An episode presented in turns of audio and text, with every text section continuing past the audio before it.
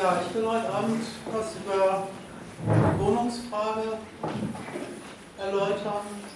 Eine Frage in Anführungsstrichen, die so alt ist wie der Kapitalismus im Moment gerade wieder heftig hochkocht.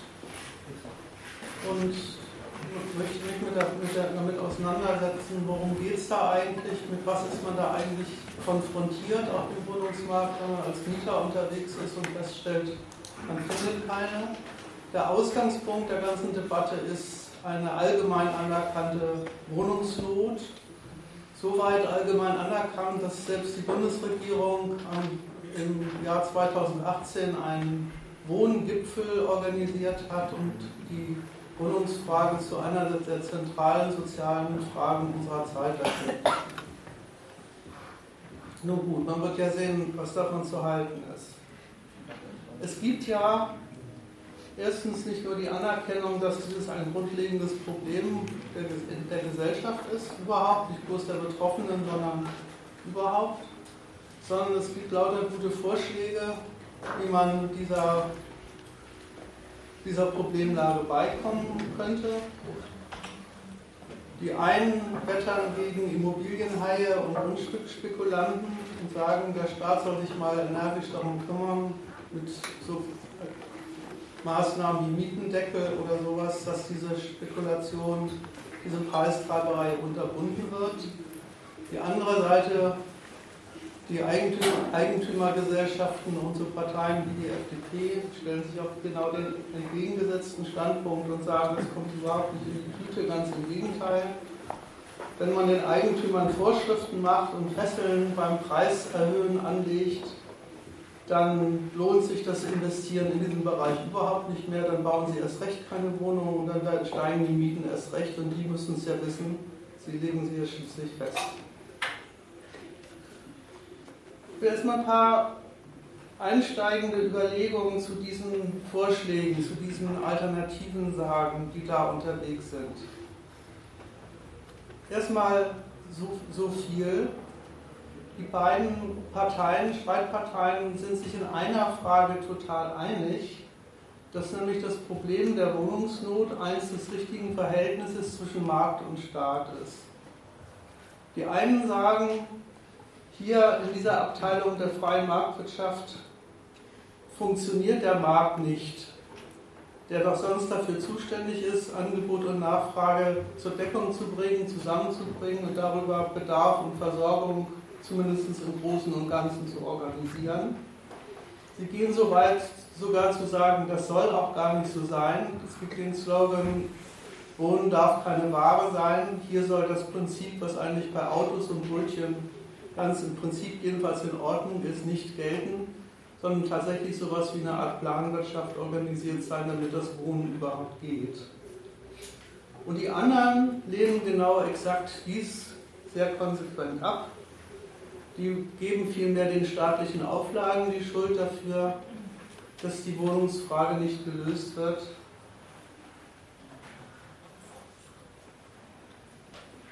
Ihrer freien Meinung nach wird hier überhaupt nur dann investiert, wenn diejenigen, die das Geld zu investieren haben, freien Lauf gelassen wird, in ihrem Interesse daran, die Preise so zu gestalten, damit sie sich für sie lohnen. Das ist also schon eine ziemlich fundamentalistische Debatte. Da geht es nicht um die eine oder andere oder den einen oder anderen Vorschlag, sondern erst sehr grundsätzlich darum, wie eigentlich dieser Markt zum Kapitalismus passt. Ob eigentlich auf diesem Markt die Prinzipien, die grundsätzlichen Prinzipien herrschen sollen, die sonst in der Gesellschaft anerkannterweise zur Problemlösung da sind, das sind die einen, die sagen, hier herrscht zu viel Kapitalismus.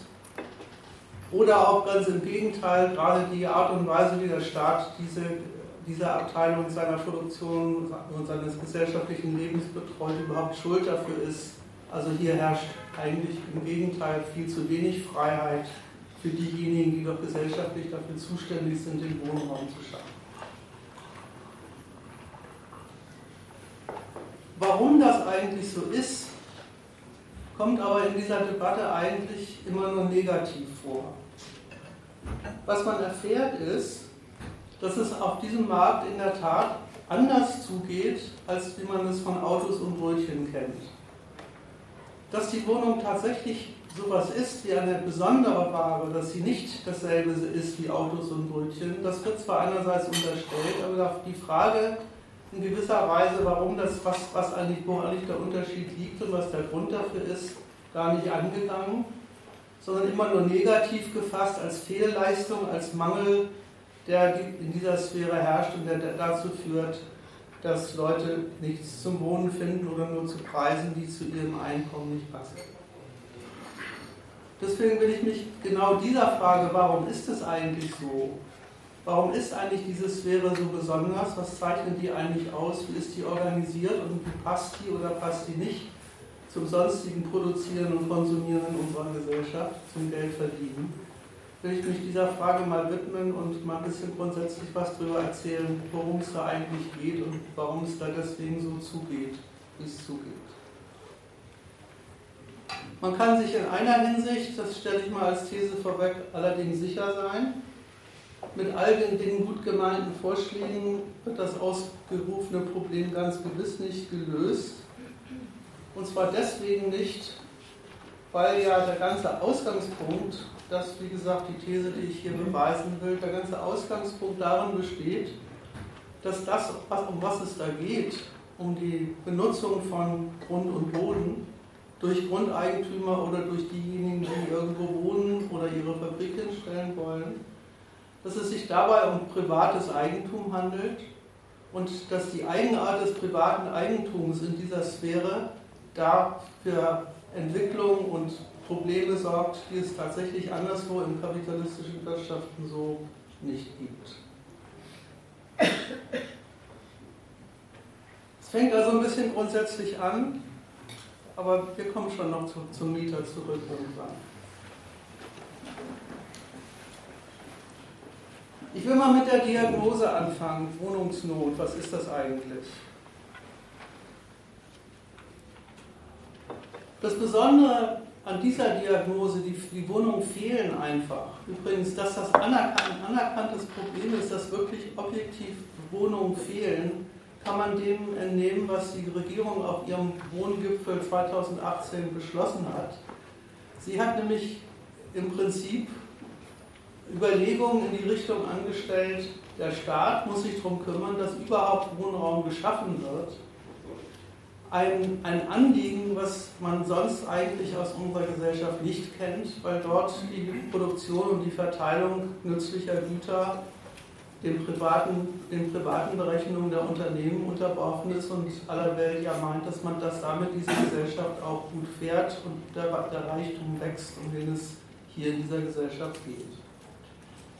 Die Mangelanzeige, zu wenig Wohnungen, zu wenig von diesen nützlichen Dingen, ist, passt, ist, passt eigentlich gar nicht zur Marktwirtschaft. Erstens mal passt es schon ideologisch nicht zu ihr die lobt sich ja sonst immer gerade dafür, dass sie die beste Form des Wirtschaftens sei, dass die die Versorgung beständig optimiert und auf alle festgestellten und denkbaren Mängel ein Allheilmittel kennt. Und dieses Allheilmittel, das kennt auch jeder, das heißt Geld. Wenn, irgend, wenn irgendwo was fehlt, wenn irgendwo jemand was nicht bekommt, was er braucht, dann muss in irgendeiner Form da Geld hin, damit sichergestellt wird, wird dass er es trotzdem braucht als Investition, als Innovation, als Subvention, als Transferleistung, wie auch immer. Aber die Rede ist nicht davon, dass da Gegenstände fehlen, sondern dass das Geld fehlt, die Gegenstände, die es gibt und die allseitig und im Überfluss produziert werden, zu, sich zu besorgen.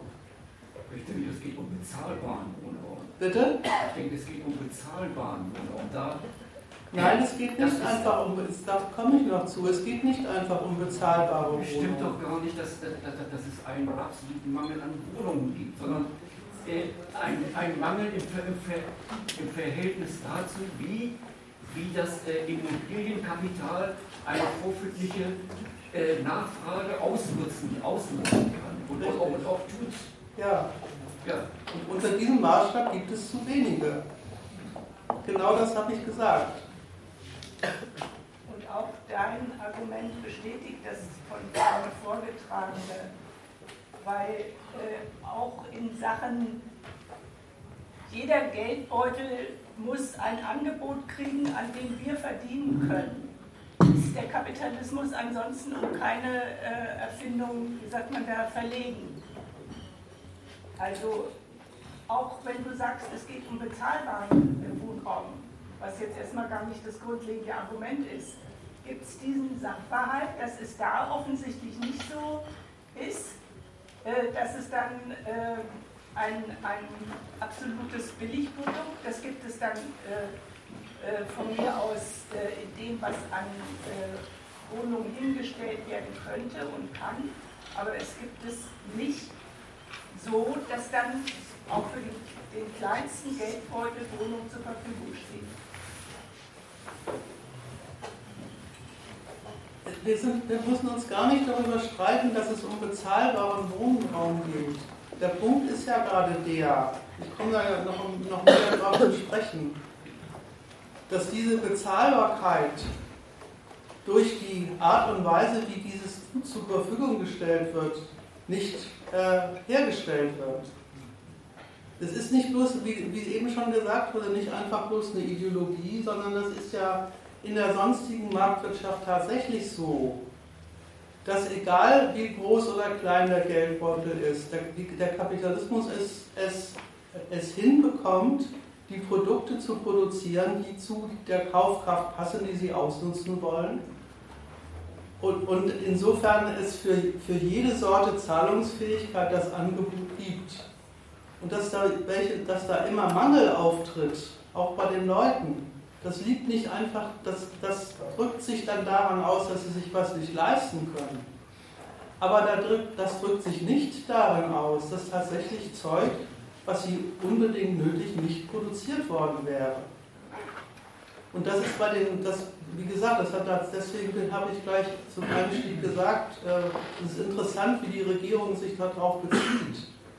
Wenn die Regierung sagt, sie muss billigen Baugrund zur Verfügung stellen, dann geht sie offenbar von dem Urteil aus, dass eben dieser billige Baugrund, der die Voraussetzung für bezahlbare Wohnungen ist, von denjenigen, die die Zahlungsfähigkeit ausnutzen wollen, nicht zur Verfügung gestellt wird. Und dann ist ja gerade die Frage, warum tun die das nicht und warum macht das dann, warum meint der Staat an dieser Stelle, der sich bestimmt nicht auf den Standpunkt stellt, er wäre dafür zuständig, bezahlbare Autos herzustellen. Aber an dieser Stelle sagt er doch, das ist eine, ein Anliegen, das ich verfolgen muss, weil das diejenigen, die mit dieser, in dieser Sphäre Geschäft machen, nicht tun.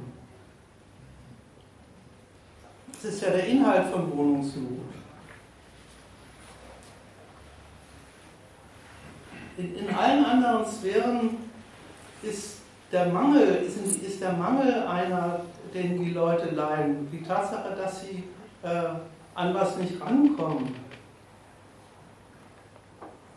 in 99% der Fälle nicht der Tatsache geschuldet, dass das Zeug, das zu ihrem Geldbeutel passt, schlicht und einfach gar nicht hergestellt wird, sondern dass das die Art und Weise, wie sie sich ihr Geld einteilen müssen, für alles Mögliche nicht reicht.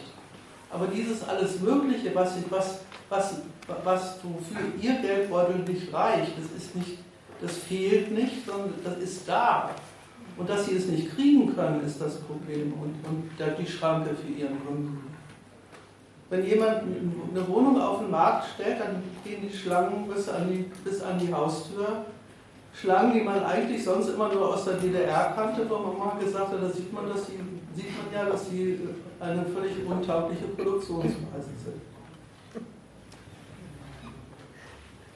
Es ist ja übrigens auch so, auch nach der Seite hin will ich dir recht geben, dass es ja streng genommen auch gar keinen Mangel an, Herstell, an, an der Herstellung, an der Herstellbarkeit von Wohnungen gibt. Es gibt ja keine fehlenden Kapazitäten im Baugewerbe. Es ist ja nicht so, dass, das, dass soweit es sich beim, beim Herstellen von Wohnungen um die Produktion eines solchen, eines, eines solchen, äh, eines solchen Guts handelt, dass das, dass das Kapital, dass sich da nicht alles Mögliche einfallen lassen würde, um auch hier die Produktivität der Arbeit zu steigern und die Kosten für die Produktion zu senken. und insofern auch durchaus die, die, den Wohnungsbau für sich genommen verbilligt und trotzdem für sich lohnend macht.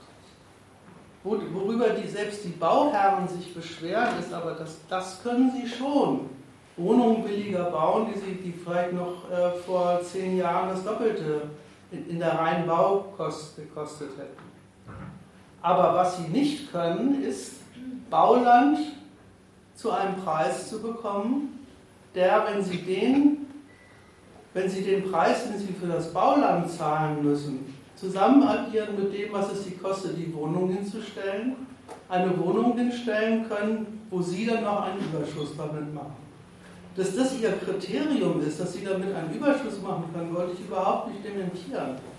Ich wollte nur sagen, hier ist offenbar die, die Tatsache, dass man dafür, um irgendwo eine Wohnung hinzustellen, erstmal ein Stück Gegend braucht und die, diese Gegend so teuer ist, der Grund dafür ist, warum sich das Bauen von Wohnungen nicht lohnt. Und nicht einfach die Tatsache, dass da äh, die, die, die, Unternehmer nicht in der Lage wären, die, die, die Preise zu senken und die, Kosten so zu organisieren, dass die für sich äh, betrachtet einen Überschuss hervorbringen würden. Also diese, gerade wenn man sagt, es geht um bezahlbaren Wohnraum, muss man sich ja fragen, was ist denn die Schranke der Bezahlbarkeit? Und die Schranke der Bezahlbarkeit ist interessanterweise gar nicht, dass die Wohnung als solche, was, was es halt kostet, so ein Ding heutzutage äh, zu konstruieren und aufzurichten, sondern das Rankommen an, an, die, an die Fläche, die man dafür braucht, um diese Wohnung irgendwo hinzustellen. Und zwar nicht, weil es die nicht gäbe, sondern weil die so teuer ist, dass, dass sich dann insgesamt unterm Strich das Investieren in diese Sphäre nicht lohnt.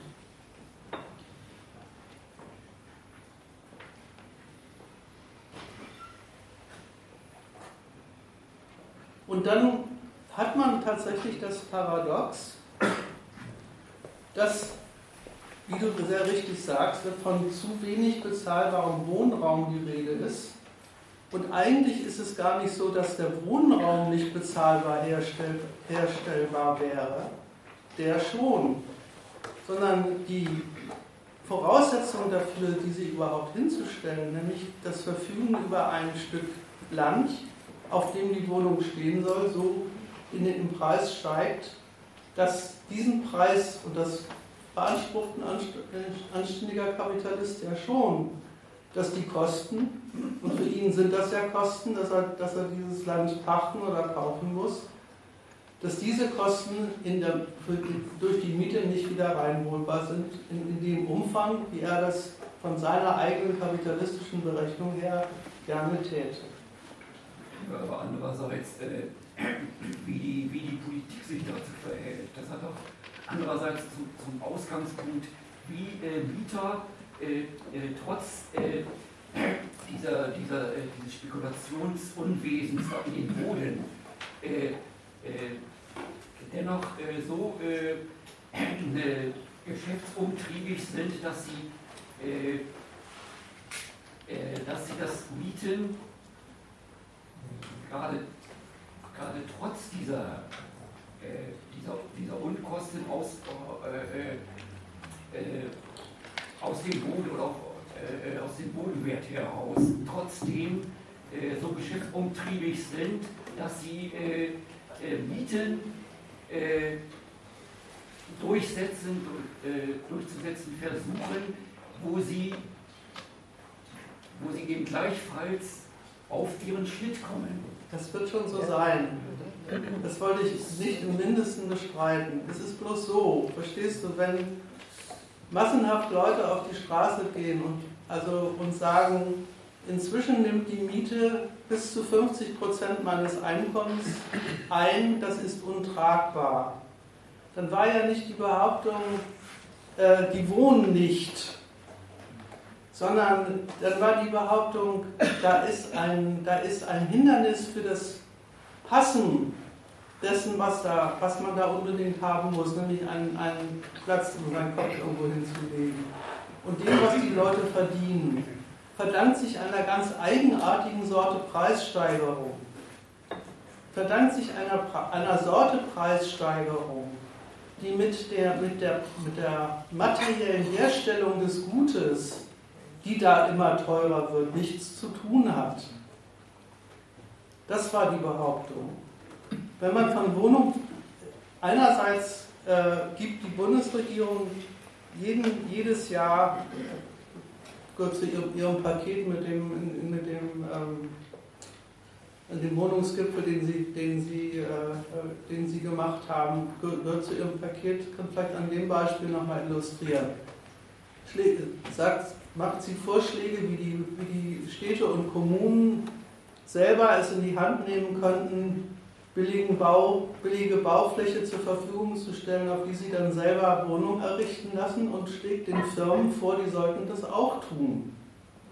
Die sollten also zurückkehren zu der Praxis des Frühkapitalismus, des Herrn Krupp und Co., wo es dieses Problem offensichtlich auch schon mal gegeben hat. Und die dann gesagt haben, dann bauen wir die Wohnung als Firma halt selber, weil diejenigen, die dafür zuständig sind, die, die Eigentümer von Grund und Boden, auf deren, auf deren, äh, auf deren Fläche dieses äh, Ding hingestellt werden soll, Preise nehmen, die tendenziell verhindern, dass die Leute mit, dem, mit der Kombination dieses Preises und den anderen Preisen, die sie sonst noch zahlen müssen, bei den Löhnen, die die Unternehmen zahlen, nicht, zusammen, nicht mehr zusammenpassen. Das ist ja der, der Ausgangsbefund. Den habe ich ja nicht gefunden und erfunden, sondern das sagen ja die. Dass der Kapitalist, dass der Bauunternehmer das nur macht, wenn er auf seinen Schnitt kommt, ja, das ist, die ausgemachte, das ist die, der ausgemachte Ausgangspunkt. Aber dass das eigenartige Ergebnis ist, dass wenn er, wenn genau gerade dann, wenn der Bauunternehmer in dieser Sphäre exakt die gleiche Kalkulation an, anstellt wie anderswo, das Gut, was er damit herstellen will, einfach nicht zustande kommt in dem Umfang, wie gesellschaftlich betrachtet nötig wäre. Also wir müssen uns gar nicht darum streiten, dass es um bezahlbaren Wohnraum geht, sondern der Streit geht darum, was was heißt denn eigentlich bei dieser Ware bezahlbar? Die, das heißt bei der Ware offenbar was anderes als beim Auto und beim, bei der äh, Currywurst.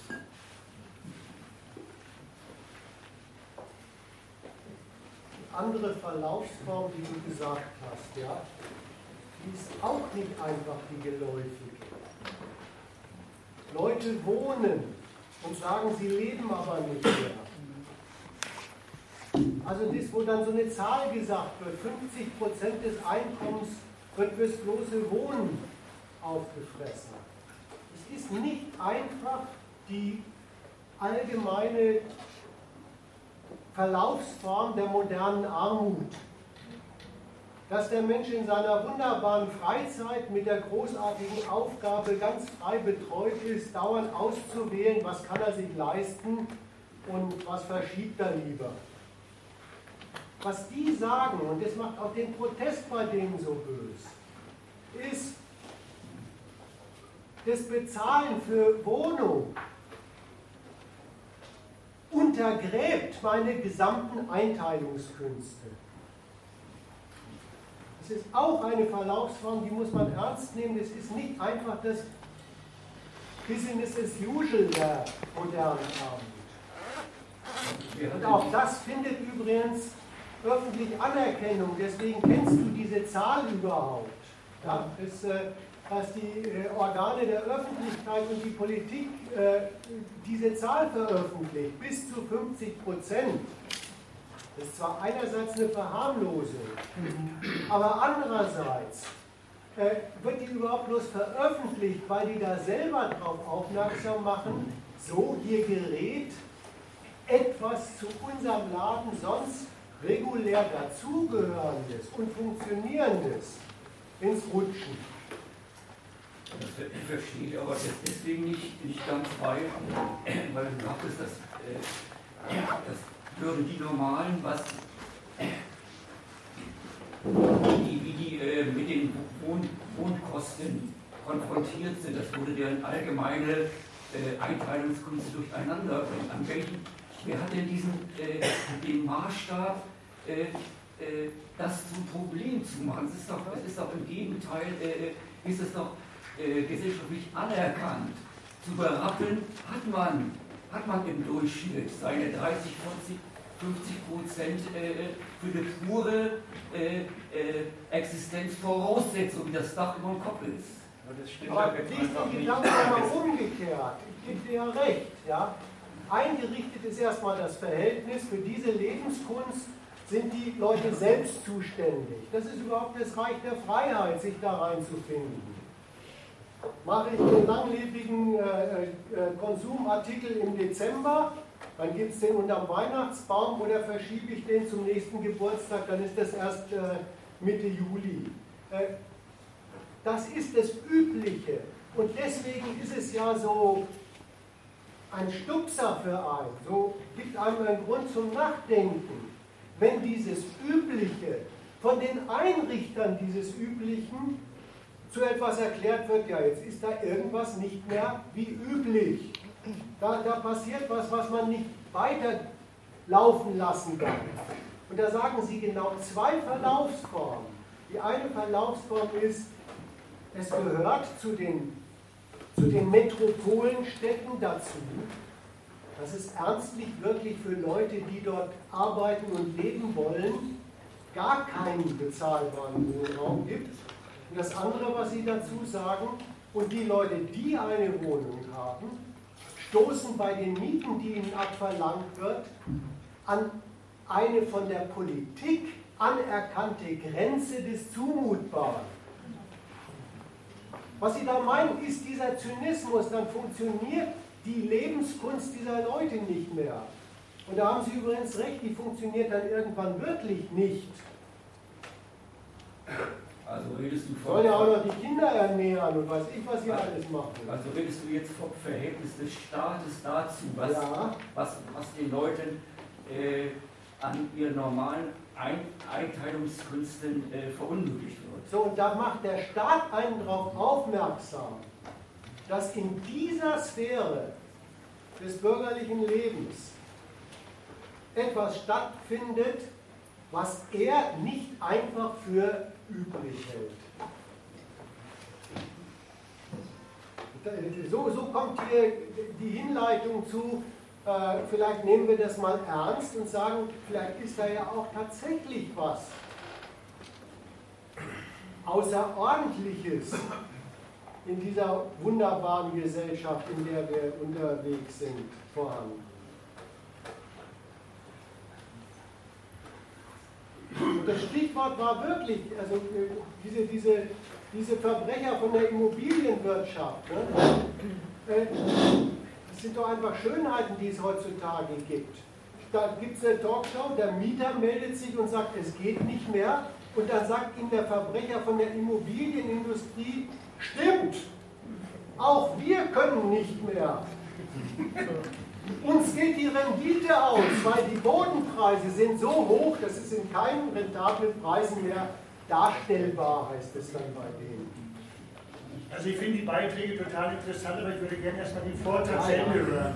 Ja gut, das war halt ein Einwand, dann muss man ja, das war schon mehr als ein auseinandersetzen.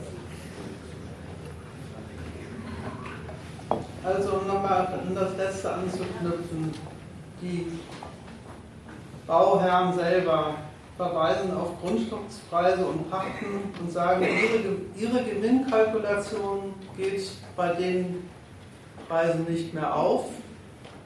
Ihr Geschäft, was daran besteht, wie das Geschäft jedes Kapitalisten, eine zahlungsfähige Nachfrage gewinnbringend auszunutzen, ist bei dem Verhältnis von Preisanstiegen für Baufläche und Einkommen, das die Leute haben, nicht mehr, nicht mehr, wie Sie so schön sagen, darstellbar.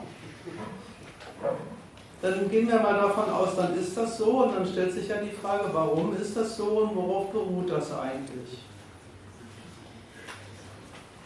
Muss man mal ein bisschen grundsätzlicher werden und sich die Frage vorlegen, wieso es überhaupt so etwas gibt wie den Preis für eine Fläche was das eigentlich für ein eigenartiges Verhältnis ist. Der erste Unterschied, um mal ganz, ganz elementar anzufangen, zwischen Grund und Boden und den anderen Produkten der Arbeit, die sonst so in der Gesellschaft, im Kapitalismus vermannigfacht werden, ist ja wirklich die schlichte und sehr banale Tatsache, dass Grund und Boden nicht ein produziertes Gut ist, wie die Ökonomen so schön sagen, nicht vermehrbar. Und sagen, ja, das ist ja auch nicht so schön, dann gibt es eben so viel, wie es gibt. Es gibt, es gibt so viel Boden, wie es gibt. Es ist erst nicht produziert, sondern die Menschheit, egal in welchem gesellschaftlichen System sie lebt, findet das vor. Und das Zweite, was eigentlich schon wesentlicher ist für das, welche, wie wichtig oder welche Rolle diese, dieser banale Tatbestand spielt, ist, ist,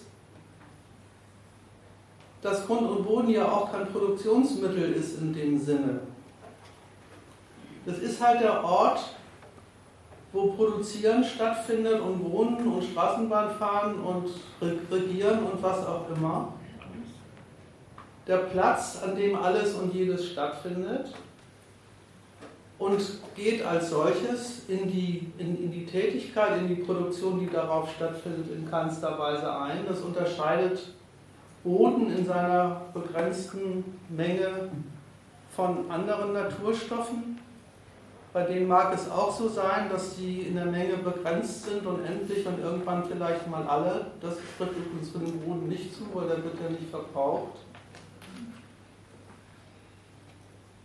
Aber der Boden als solcher, als bloßer Standort, ist eine bloße Produktionsbedingung, eine bloße notwendige Voraussetzung für alles und jedes, was man tut.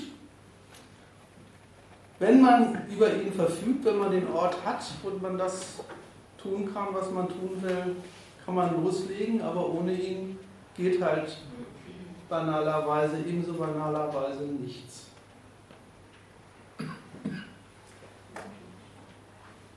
Und das kann man ja auch positiv ausdrücken. Das ist ja wiederum jetzt vom Standpunkt eines äh, Menschen, der ein, solchen, ein solches Stück Gegend in dieser Gegend, in dieser Gesellschaft hat, das Schöne an dieser Tatsache. Grund und Boden ist zugleich etwas, was jeder für jede Tätigkeit unbedingt braucht. Der ganze Lebens- und Produktionsprozess geht auch unter der Voraussetzung, aber auch nur unter der Voraussetzung los, dass man den Ort, über den Ort verfügt, wo man das stattfinden lassen kann und stattfinden lassen will. Und dass Grund und Boden hierzulande Privateigentum ist, bezieht sich allein und ausschließlich auf diese letzte Bestimmung von ihm.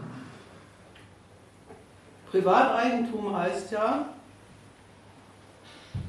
alles, was es an Ort in einer Gesellschaft gibt, steht in einem privatrechtlichen Verhältnis zu irgendeinem Eigentümer. Der hat, den Rechtsanspruch, hat die, Recht, die rechtliche Verfügung über diese Parzelle oder diese Ecke der Welt und sein Wille entscheidet darüber, was andere mit diesem Stück Grund und Boden anfangen können.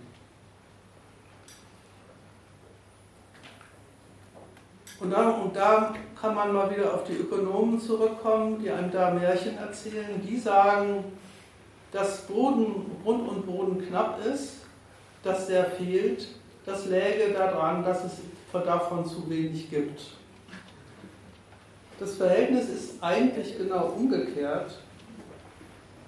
Privateigentum ist Grund und Boden nicht wegen seiner Endlichkeit und auch nicht wegen seiner Nichtvermehrbarkeit, sondern schlicht und einfach deswegen, weil der Staat verfügt, dass es so sein soll. Es gibt ja kein Gebiet, es gibt ja keine Gebiete auf der Welt einfach so, sondern jedes Gebiet auf der Welt ist Teil einer, eines Staates, einer politischen, eines politischen Systems eine, unterliegt, unterliegt einer politischen Herrschaft, die das Regime über das Land hat, sozusagen der oberste Grundherr, über das ganze Land ist. Übrigens das auch ganz praktisch.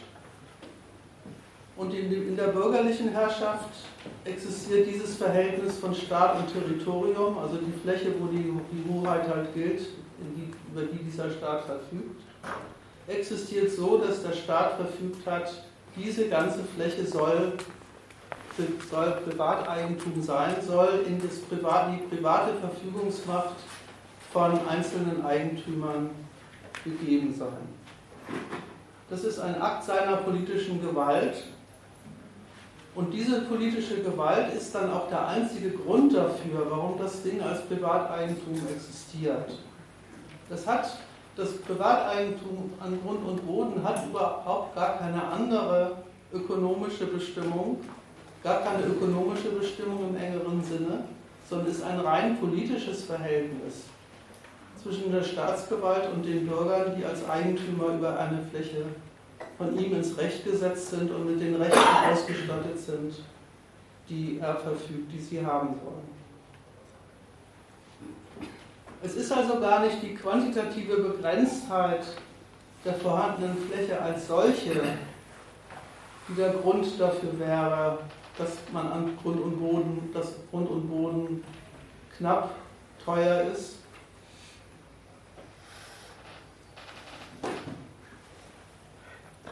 Es liegt nicht an einem Naturverhältnis zwischen den Tätigkeiten, die auf ihm verrichtet werden sollen, und der, und dem, der Grundlage selber, sondern damit aus dieser Knappheit, aus dieser Begrenztheit der Menge überhaupt ein ökonomisches Mittel gemacht werden kann, muss überhaupt der Grund und Boden selber diese rechtliche Verfügung haben, muss ein ausschließendes Verhältnis konstituieren zwischen dem Eigentümer und dem, dem Stück Gegend, das er halt besitzt. Wenn das so ist, wenn der Staat das so einrichtet und sagt, ja, bei mir soll Privateigentum nicht bloß von Produktionsmitteln und Arbeitskraft, sondern auch eben von den, Grund, von den flächenmäßigen Grundlagen dieser Tätigkeit sein, wenn das so ist, ja dann entfaltet tatsächlich, und das wird im Folgenden zu zeigen sein, dann entfaltet tatsächlich die Tatsache, dass es von dieser Fläche nur ein begrenztes, eine begrenzte Menge gibt, seine gesellschaftliche Wucht. Eben deswegen, weil dies dem Grundeigentümer die Macht verleiht, von, von jedem, der diesen Grund und Boden für irgendetwas benutzen will, einen Tribut zu verlangen, also daraus für sich eine Geldquelle zu machen. Und dieser Geldquelle, das kann man an der Stelle ja auch schon mal festhalten, die, ist, die hat was sehr eigenartig Abstraktes. Es ist ja streng genommen gar nicht so, dass der Staat verfügen könnte, dass ein Stück Boden eine Geldquelle ist. Wenn er das, das tut er ja, wenn er sonst das Eigentum garantiert, auch nicht. Er garantiert, wenn er ansonsten das Eigentum garantiert, garantiert er das Eigentum an Geldquellen, also das Eigentum an Produktionsmitteln oder, oder das Eigentum an der eigenen Arbeit als Mittel des Geldverdienens. Garantiert er aber ein, Eigentums, ein, ein Produktionsverhältnis, was es tatsächlich seitens derer, denen er das garantiert ökonomisch gibt, das Eigenartige, was er bei der, beim Grundeigentum tut, ist, dass er wirklich bloß dieses abstrakte Verfügungsrecht verordnet. Und die Frage, wie und warum wird daraus eine Geldquelle, ist, ist gar nicht einfach das Resultat dessen, was er da tut, sondern hängt an der Art und Weise, wie das dann von denjenigen, die diese Stücke, Gegenstücke besitzen, ausgenutzt werden kann und ausgenutzt wird. Da hat ja nicht jemand was produziert, dem jetzt sozusagen das Produkt seiner Arbeit oder fremder Arbeit als Eigentum garantiert wird, sondern das ist ja wirklich bloß eine Ecke Erdkruste und die gehört jetzt jemandem.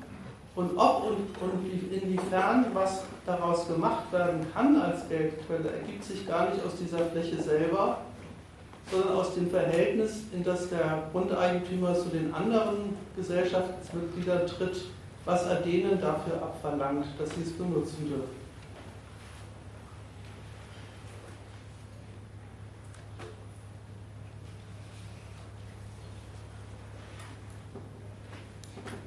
Wenn ihr dazu, wenn euch wenn, da, wenn dazu unklar, wenn da irgendwelche Unklarheiten bestehen an der Stelle, müsst ihr das jetzt gleich sagen, weil das ist ein bisschen elementar. Mache ich aber weiter.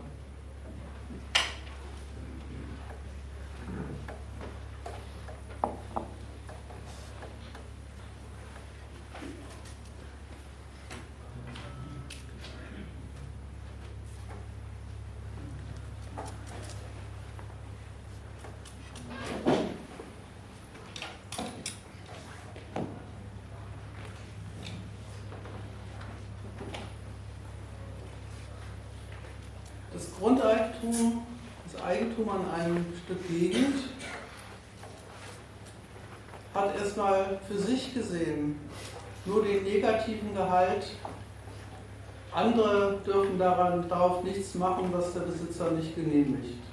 Das ist der ganze Inhalt von Eigentum da. Diese, diese abstrakte, formelle Seite, das jedes Eigentum hat. Und das heißt ja dann umgekehrt, dass alles, was der Grundeigentümer dann verdient, von denen kommen muss, die an irgendeiner Stelle in der Gesellschaft tatsächlich Geld produzieren, Geld vermehren, Geld haben, aus ihrer eigenen ökonomischen Tätigkeit, aus dem sie dann einen Teil an, den, an das Grundeigentum überhaupt abdrücken können. Erstmal kommt das ganz billig daher, als würde der Grundeigentümer so ungefähr das Gleiche machen wie Unternehmer und Arbeitnehmer, wenn sie äh, was produzieren. Und so taucht es im Übrigen in der bürgerlichen Ideologie auch auf. Die treten das exklusive Verfügungsrecht, das sie über den Boden haben, für eine Zeit ab an einen Nutzer, einen Mieter und einen Pächter und verlangen dafür, dass er das benutzen darf, Geld. Und dann merkt man schon, dass, das, dass der Boden überhaupt nicht die Quelle dieses Geldes ist. Geld wächst ja nicht auf Bäumen. Sondern dass das die Quelle dieses Geldes, das, das ist, was die anderen an, durch das Herstellen und Verkaufen von Gütern an Geld in der Gesellschaft produzieren und vermehren. Die Macht von den anderen Geld zu kassieren, weil man ein Stück Gegend hat, Gegend hat, das die brauchen, steht und fällt damit, dass die anderen dieses, diesen Reichtum erstmal, diesen Geldreichtum überhaupt erstmal herstellen, dass es den gibt. Und an dem nimmt sich das Grundeigentum einfach ganz billig seinen Teil indem es einfach sagt, ist ja alles gut und schön, was ihr alles produzieren und verkaufen und Geld vermehren könnt. Aber damit ihr das, über, damit ihr das überhaupt könnt, müsst ihr ja irgendwo sein und da bin ich schon. Und insofern kriege ich davon, davon was ab. Und so bekommt es tatsächlich den Schein, als wäre der Boden tatsächlich sowas wie eine eigenständige, eine eigenständige Verdienstquelle.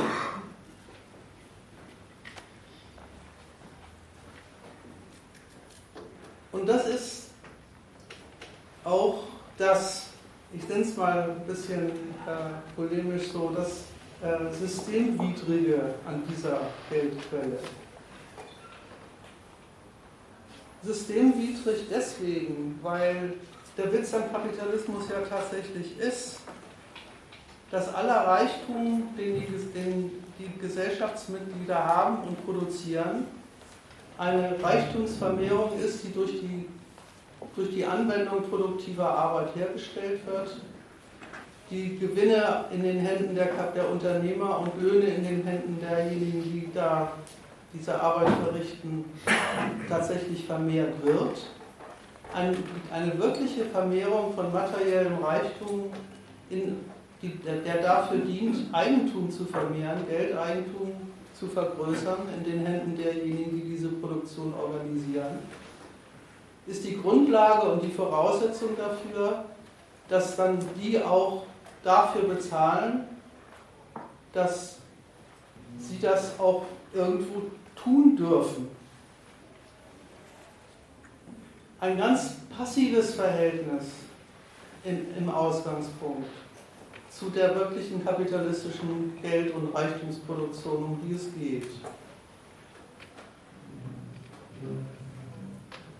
Und diese, dieses, dieses passive Verhältnis, der Marx hat das an, an, an der Stelle, wo er das Grundeigentum erklärt, mit dem schönen Bild äh, erläutert, dass der Grundeigentümer äh, in Konstantinopel sitzen kann und sein Grundeigentum wirft trotzdem ganz ohne sein Zutun Geld ab.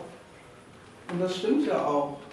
Dieses, damit wollte er dieses passive Verhältnis des Grundeigentums zum kapitalistischen Reichtum, das bloß Abgreifende, charakterisieren, das, das überhaupt keinen Beitrag zu dem leistet, was da produziert und verkauft und in Geld verwandelt wird, sondern ganz im Gegenteil einfach daran, dass einfach das ausnutzt, dass andere das tun und das gar nicht tun können, ohne irgendwo ein Stück Gegend zu benutzen, auf dem das stattfindet.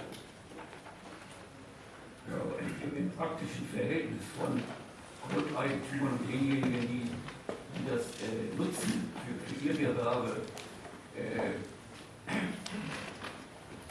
äh, insofern meine ich, ist das nicht äh, bloße Ideologie, sondern äh, das kommt praktisch so vor, als wenn, als wenn äh, im Verhältnis von Grundeigentümern zum, zum industriellen oder Handelskapital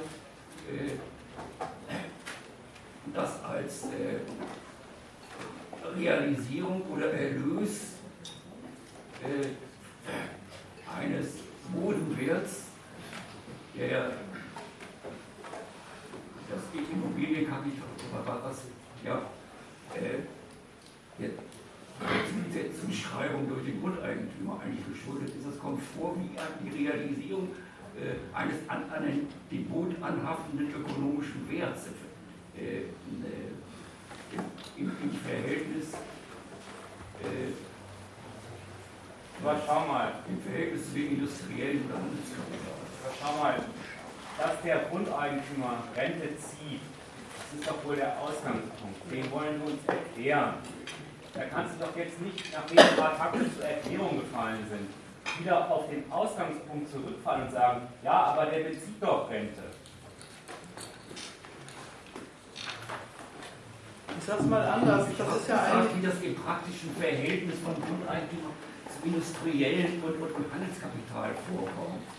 Äh, äh, das ist ja richtig, dass, dass, dass das, was, was er an, an, an Bodenwert erlöst, ist geschuldet einer Zuschreibung äh, äh des Eigentümers, äh, was, was der meint, äh, was, was der Boden wert sei. Aber im praktischen Verhältnis zu, zu dem Industrie, industriellen oder, oder, oder Handelskapital äh, äh,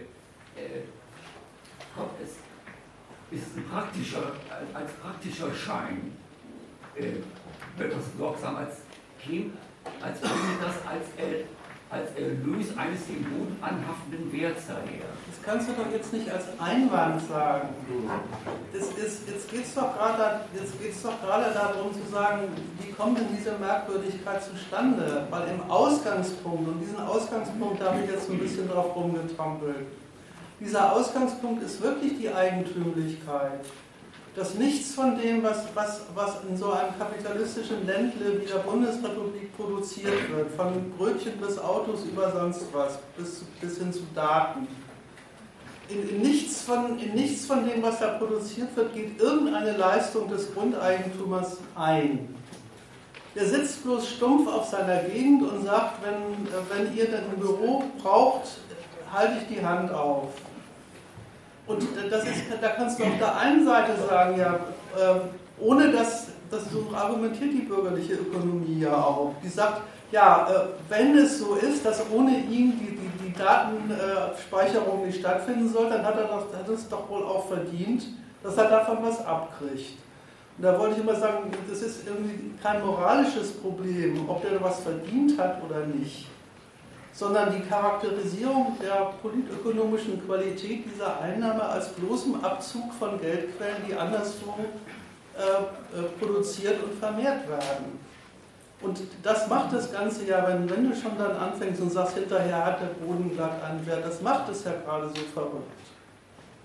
Weil das, das, das was da der, der Wert des Bodens ist, hat seinen Ausgangspunkt in, gar nicht in einer in irgendeiner Weise äh, gearteten positiven Beteiligung an der Produktion dieses Geldes und dieses, dieses Werts, sondern ist im Ausgangspunkt nichts anderes als das zu Geld machen eine, eine, der Macht zum Ausschluss. Und das, da, da, würde ich an deiner Stelle nicht aber sagen, sondern würde sagen, so, wenn das der Ausgangspunkt ist, wie kommt es denn dann dazu, dass am Ende äh, ein, ein Immobilien, eine Immobilienspekulation stattfindet, dass die, die Welt noch nicht gesehen hat?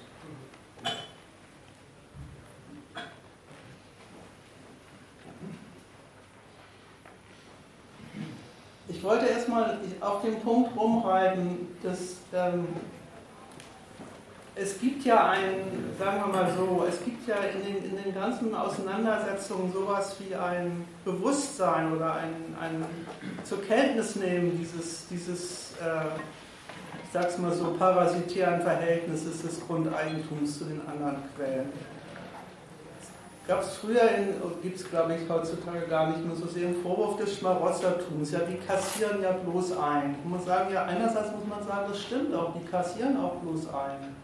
Man muss nur aufpassen, wenn man das sagt, dass man das nicht, dass das nicht miss, dass man das selber nicht missversteht als das wäre jetzt ungerecht, sondern offensichtlich ist es so, dass auch ungerade dieses einfach bloß kassieren in dieser seltsamen Gesellschaft, wo es ansonsten immer um Geldvermehrung und Geldproduktion geht, eine Notwendigkeit und eine Voraussetzung ist, die tatsächlich eine, eine, eine praktische Qualität hat.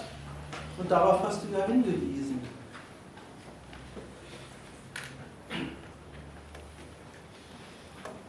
Man kann, man kann einerseits festhalten, ja, der Ausgangspunkt ist, was machen die eigentlich zu Geld? Die blöde, die, die, die schlichte Tatsache, dass ohne ihre Erlaubnis keiner über, ihre, über ihr Feld laufen darf. Was anderes machen die halt nicht zu Geld. Ein Recht. In dieser Gesellschaft, das, das, nach der Seite hin kann man durchaus sagen, da passt was nicht. Übrigens, dass da was nicht passt, ist eigentlich der Ausgangspunkt äh, für, die, für die ganzen Beschwerden über das, was das Grundeigentum dann draus macht. Andererseits hast du vollkommen recht, ja, anscheinend passt das, wenn es das mal gibt, dann doch sehr gut. Und wie diese beiden Sachen zusammengehören, wollte ich eigentlich im Folgenden erläutern.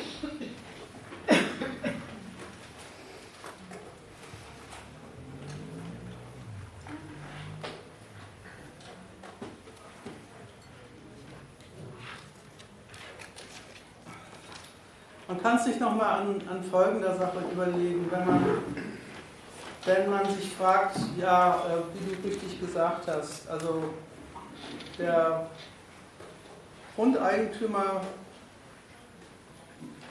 verschafft sich ein, in dieser Gesellschaft ein Einkommen, indem man die Tatsache ausnutzt, dass ihm das Zeug gehört und das zeitweise zur Miete oder zur Pacht einem anderen zur Benutzung überlässt und sagt, dafür, dass du da wohnen darfst, kriege ich ein Geld die Miete mag noch andere Bestandteile haben, tatsächliche Kosten, die der Grundeigentümer hat. Und die gilt es mir jetzt nicht, aber es hat allemal immer den Anteil, der Boden selber, das, das Verfügungsrecht selber wird zu Geld gemacht. Wenn man jetzt, jetzt die, die Frage aufmacht, wie viel, wie viel Geld denn, merkt man sofort, äh, auf diese Frage gibt es eigentlich keine Antwort. Weil es gibt für die Höhe dessen, was der Grundeigentümer da verlangen kann, in der Transaktion selber, in dem, in dem, Aus, in dem in Anführungsstrichen Austauschverhältnis zwischen Verfügungsrecht und Geld, gibt es keinerlei ökonomische Bestimmung für die Höhe dessen, was das kosten kann. Von 0 bis eine Million.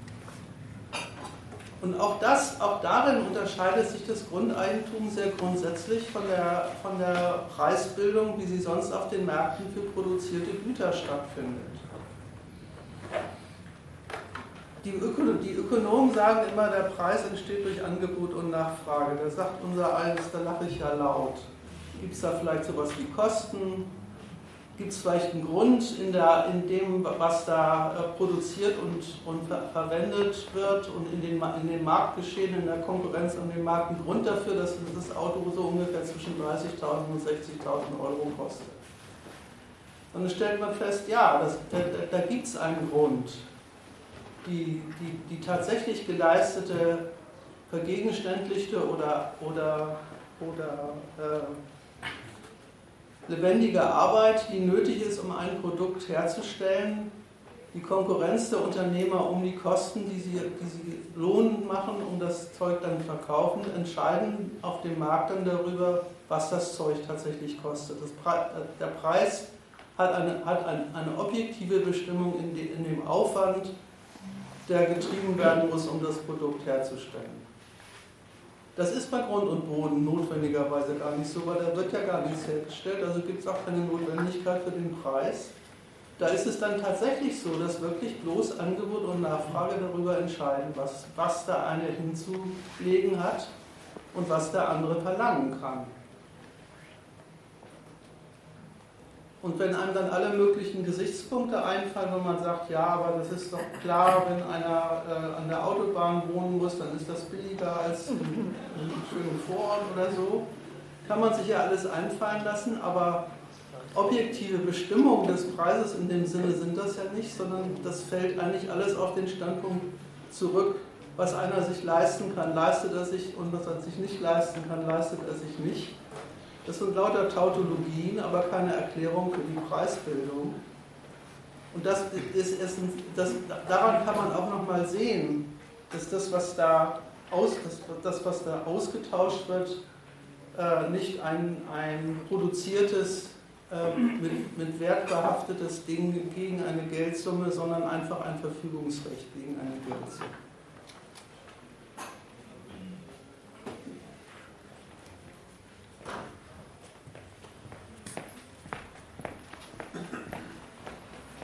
Also auch an der Preisbestimmung kann man nochmal erkennen, dass das, was da zu Geld gemacht wird, kein Beitrag, kein Bestandteil des tatsächlichen Produzierens und Vermehrens von Geldreichtum ist. Das findet im Kapitalismus durch die Anwendung von Arbeit statt, sondern ein bloßer Abzug davon, was unter dem Kommando des produktiven Kapitals an Werten produziert wird.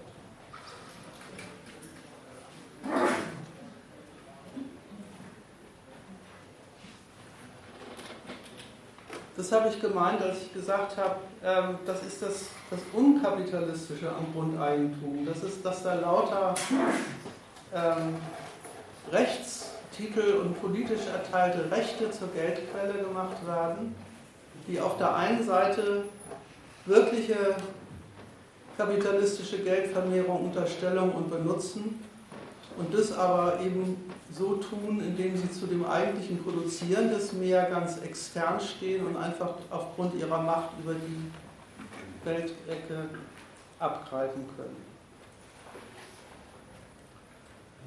Und gerade wenn man sich die, das nochmal vom, von dem Standpunkt her überlegt, ähm, wie geht dann die Preisbildung, wenn, das, wenn, das, wenn da bloß ein Recht vermarktet wird? Und nicht ein, ein wirkliches ökonomisches Ding, ein, produzierte, ein produziertes Wertquantum.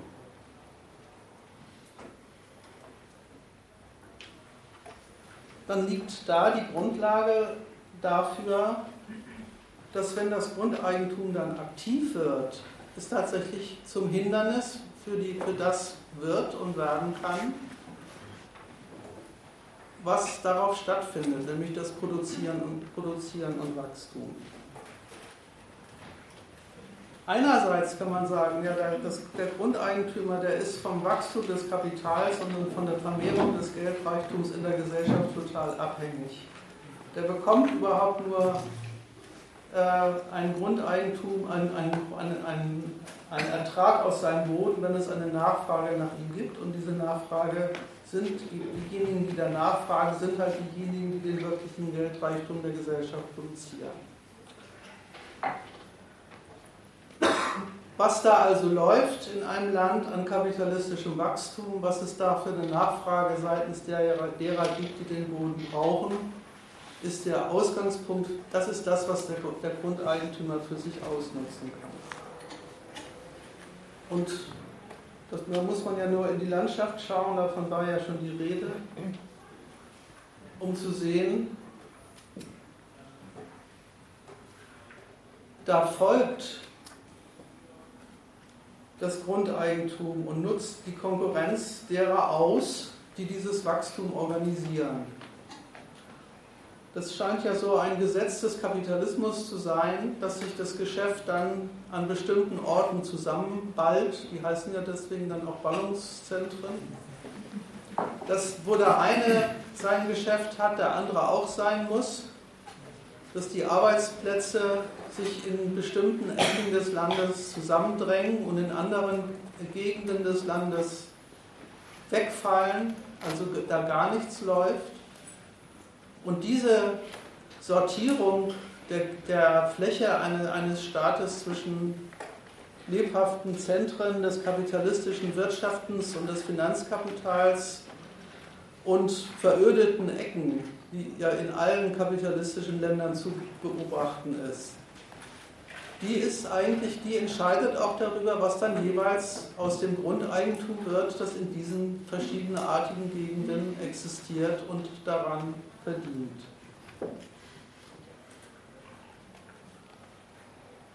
Der Abzug, den das Grundeigentum geltend machen kann,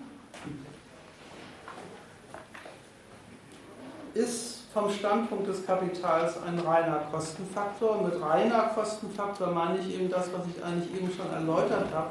Das muss der zahlen.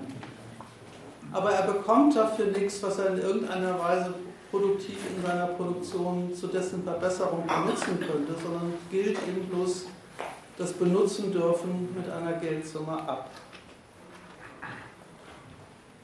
Und dieser dauernd fällige Abzug, der unterscheidet sich von den anderen Kosten dann deswegen auch.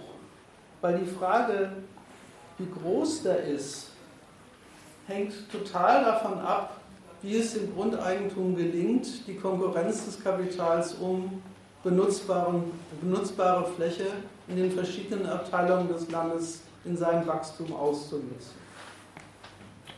In dem Maße, und das ist ja das, was man immer, immer erfährt, wenn man, wenn man erfährt, in, äh, in München kann niemand mehr wohnen, in dem Maße, wie das Kapital auf einem Fleck wächst und gedeiht, wächst die Macht des Grundeigentums mit, davon was abzugreifen.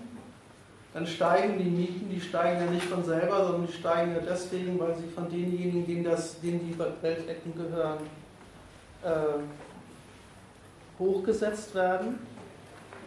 Die Konkurrenz des Kapitals um geschäftsnützliche Standorte, die ist es, die dafür sorgt, dass das Grundeigentum in wachsendem Maße dann eben auch sich an dieser Ausweitung des Geldreichtums und dieser Art, wie der sich ausweitet, bedient. Und so wächst quasi der Tribut, den, der an das Grundeigentum zu zahlen ist, ähm, mit dem kapitalistischen Wachstum ständig mit, ist ein bleibender Faktor in diesem Wachstumsprozess. Und darüber kommt es dann dazu, dass, das, dass da tatsächlich ein Moment der Störung des antikapitalistischen, gegen das kapitalistische Wachstum gerichtete äh, Abkassieren sich geltend macht.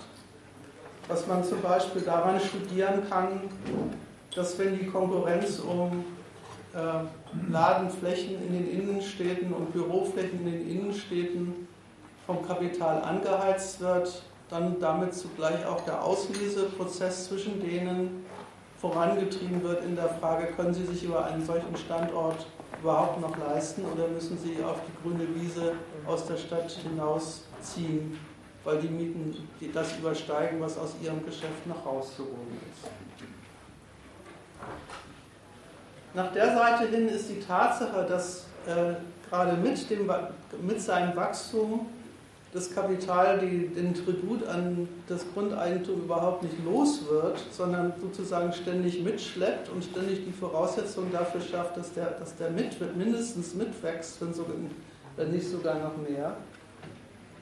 Nach der Seite hin ist, ist das, äh, das Kassieren des Grundeigentums tatsächlich eine Wachstumsbehinderung und wird eben auch, das führt dann zu dem Punkt, der am Anfang schon mal Thema war, tatsächlich auch zu, richtig zu einer Schranke für das, was sich an bestimmten Orten überhaupt an Geschäft noch lohnt.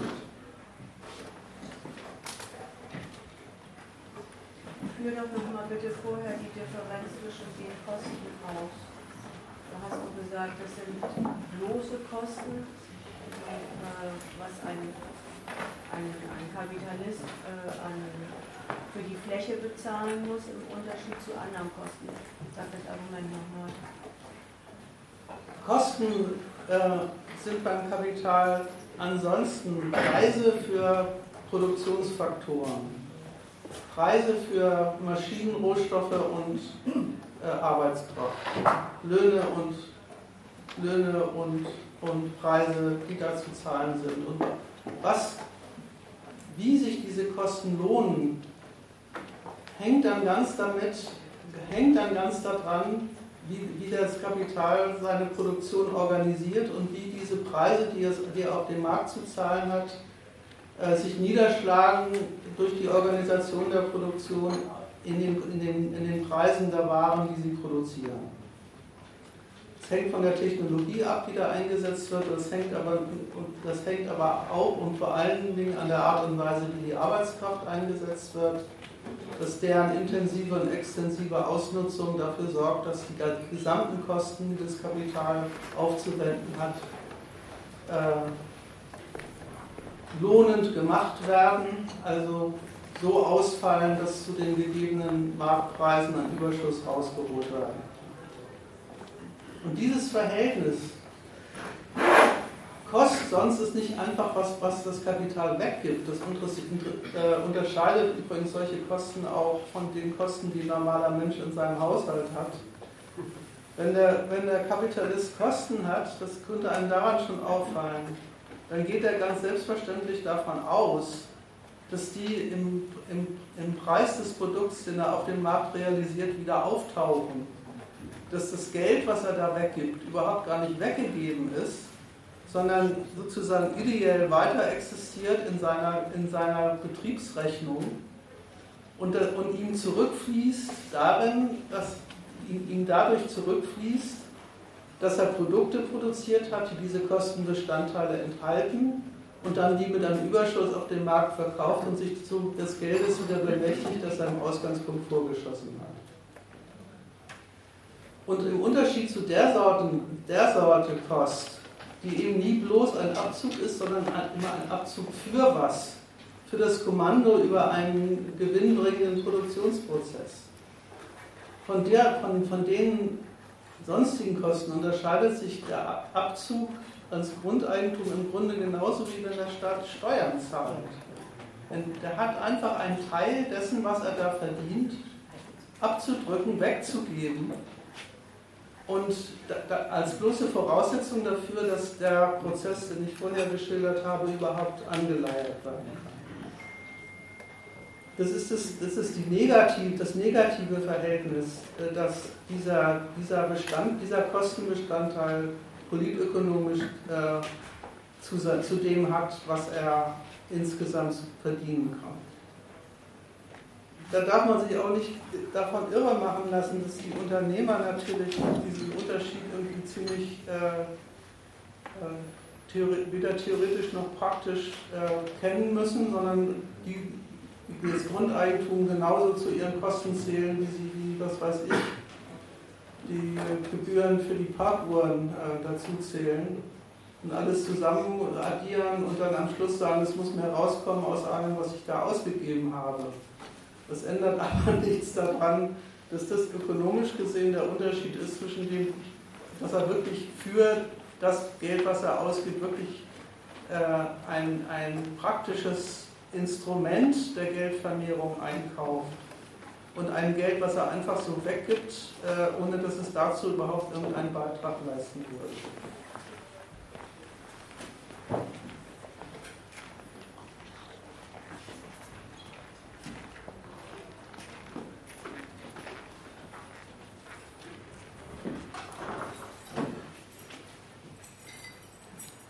Das hat auch, das hat auch ähm, die, eigentümliche, die eigentümliche Fassung, also so die eigentümliche Fassung, dass das eine Sorte Kost ist, die durch die anders, andere oder produktivere Organisation der Produktion, Produktion gar nicht äh, sich verändert das ergibt sich eigentlich schon aus dem, aus dem Argument, was ich im Punkt vorher gesagt habe, dass, äh, dass das, was der Grundeigentümer, das ist für das, was der Grundeigentümer verlangen kann vom Unter, von einem Unternehmen, damit es ein, eine Innenstadtfläche benutzen darf, keine ökonomische Bestimmung in dem hat, was da die Hände, was, was da die Hände wechselt.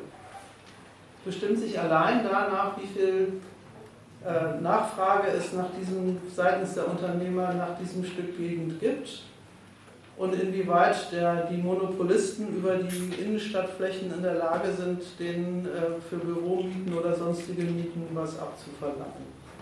Da kann man auch eigentlich als ökonomische Bestimmung gar nicht mehr sagen, als dass sich das daran entscheidet und negativ dann bemerkbar macht, wenn sich, wenn sich herausstellt, dass manche dann die, die Miete oder die Pacht nicht mehr bezahlen können und dann eben in den Laden in, in der Innenstadt halt dicht machen und woanders hinziehen. Das eine kann man ja schon sagen. Ne? Bei, bei dieser Scheiß, äh, was die Unternehmer auch als Kost einreihen, ist es aber so, je erfolgreicher sie alle anderen Kosten für sich rentabel machen, desto mehr Gründe hat der Grundeigentümer, bei denen die Hand aufzuhalten. Ja. Also das ist der, das ist der einzige Kostenpunkt in Anführungszeichen, der durch die Benutzung dessen, was der Unternehmer für die Kosten in der Hand hat, nur nach oben geht und ja. sich nicht durch die Benutzung rentabel ändert.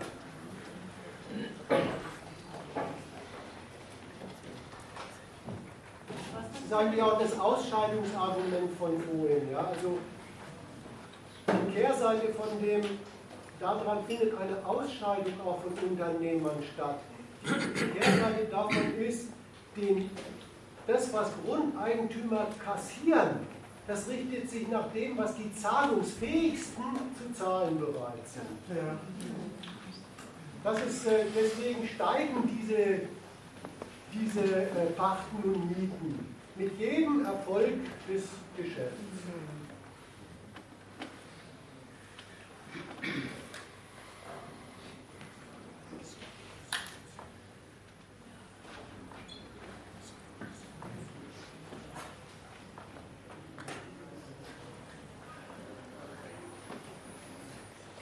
nicht ganz, äh, was du eben gesagt hast, äh, dass, dass sich durch, durch die Änderung der, der Produktionsorganisation würde sich nichts daran ändern, wie sich der Boden der Bodenpreis als, als, äh, als eigentlich unökonomische Bestimmung bei den, äh, bei den anderen Sorten Kapital dagegen macht. macht.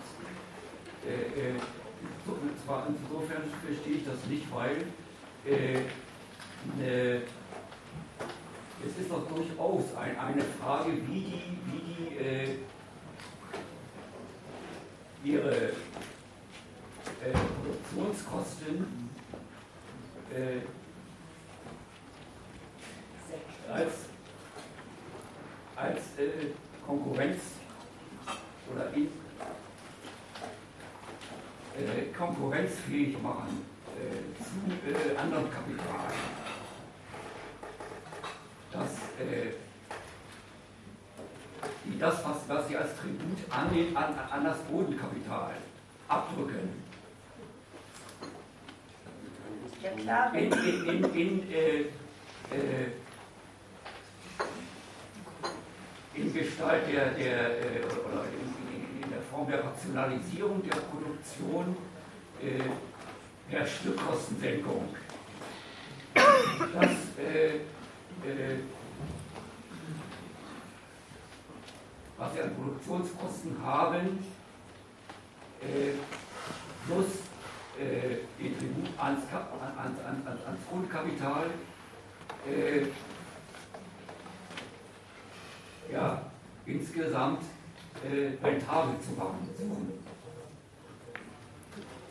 Das ist unbestritten. Das war ja eigentlich auch das, was der Jonas jetzt gerade nochmal gesagt hat. Ich wollte den Ökono die ökonomische Differenz zwischen einer äh, Stückkostensenkung, die sich der Mittel der Stückkostensenkung in Gestalt von Technologie, Arbeitskraft und Rohstoffbenutzung äh, äh, praktisch gemacht wird und der bloßen Rechnung, die der Kapitalist natürlich macht, dass wenn er sagt, was weiß ich, wenn er in, am Tag doppelt so viel Waren vor, vor äh, wenn er am Tag doppelt, doppelt so viel Waren produziert wie, wie im, im Jahr davor und die Pacht bleibt gleich, dann verteilt sich diese Pacht auf, anders auf den Warenpreis.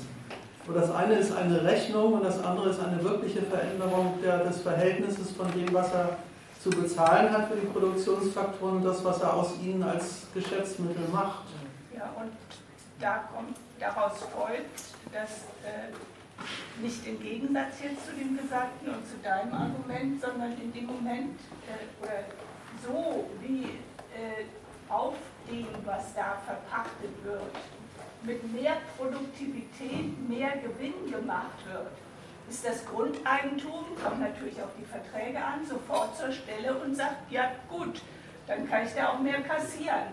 Und an all den anrührenden Geschichten, die du in den Medien serviert bekommst, jetzt auch mit Berlin und so, dann wird halt geschildert, wie die nette, der nette türkische Imbiss, der da gerade noch war, äh, jetzt äh, verdrängt wird durch eine ganz andere Sorte äh, Nutzung dieses Grund und Bodens.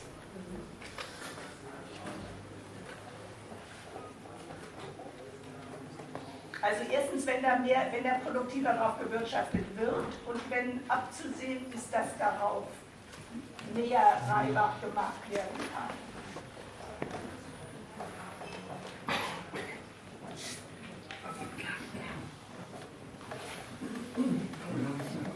Was? Was hat er gesagt? Er kommt, jetzt nicht. er kommt nicht hinterher. Also um nicht missverstanden zu werden, habe ich ja gesagt, das kommt natürlich auf den Pachtvertrag an. Er kann nicht in dem Moment, das geht doch jetzt ins Detail. Also ich, hatte das, ich hatte das Problem ein bisschen anders verstanden, so wie ich es versucht habe zu beantworten. Naja, aber das gut, muss Jonas nochmal sagen, das Argument von Jonas war das, dass wenn produktiver gewirtschaftet wird auf Grund und Boden, dass äh, vom Grundeigentum genommen wird als Hinweis darauf, dass es auch mehr Pacht und Rente verlangt. Ja, das sollte, das sollte ein Beitrag dazu sein, ökonomisch zu unterscheiden zwischen zwei Kosten, die das Kapital hat. Wenn es einen Preis zahlt für eine schnellere Maschine, dann hat es darin ein Mittel, die, die Kosten pro Ware zu senken und den Marktpreis zu unterbieten und mehr Reibach zu machen. Das ist das eine. Äh, der, der Beitrag oder der, die Kosten, die es für den Boden hat, der Boden selber ist überhaupt gar kein Beitrag zur Produktion von irgendeinem Wert. Das ist doch, dafür sollte doch Jonas, habe ich jedenfalls das verstanden, dafür sollte doch das Beispiel stehen, dass das merkt man daran, dass an dem, was dann gekommen ist, dann setzen sie einfach den Bodenpreis hoch, weil die besser in Anführungszeichen gewirtschaftet haben, die Kapitalisten.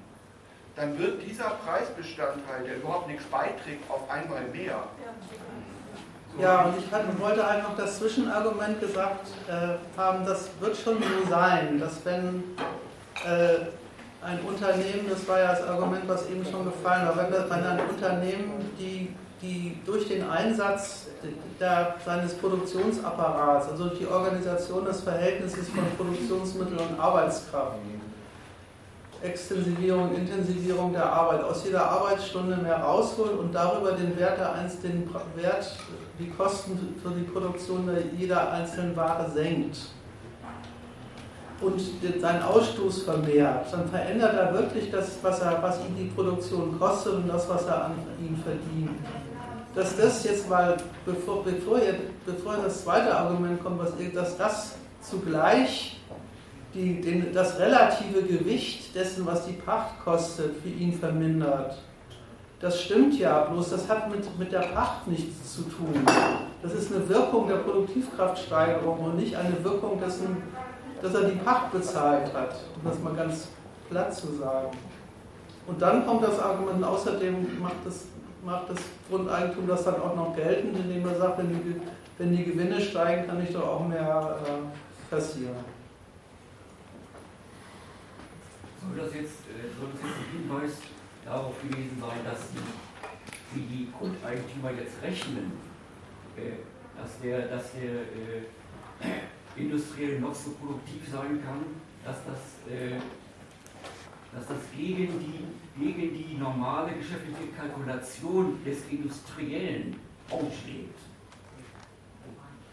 Es geht gar nicht darum, ob das gegen seine, äh, seine Kalkulation ausschlägt, sondern das, äh, das, ob, sondern das, das kann der Fall sein, sondern dass, das, dass die ganze, die ganze das ganze Verhältnis das eines Abzugs ist.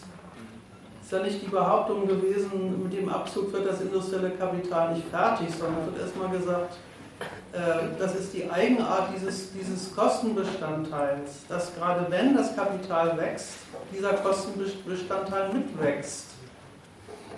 Und das, das gibt dann den, das gibt erstens mal ein, ein das war das eine Argument, das, gibt, das heizt auf der einen Seite die Konkurrenz der Kapitalisten an.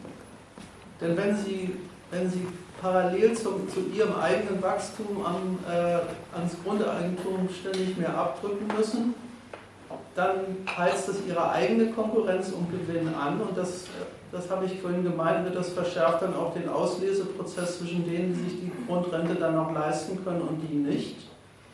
Und das führt, und das äh, merkt man dann, wenn Betriebe zumachen oder vor allen Dingen aber auch, wenn die Mieten in, in Höhen steigen, äh, wo die Unternehmer sagen, da können unsere Leute nicht mehr äh, in der Nähe des, des, des, des Büros wohnen, ähm, tatsächlich zu, einem, zu einer Behinderung äh, des Geschäfts wird.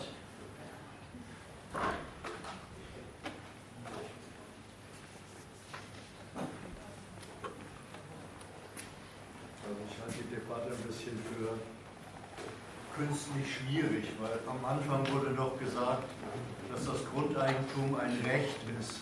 Ja, da hat jemand ein Recht auf einen Boden. Jetzt ist die Frage, wie geht denn dieses Recht eigentlich in, in die kapitalistische Produktion eines Unternehmens ein? Der muss für dieses Recht zahlen.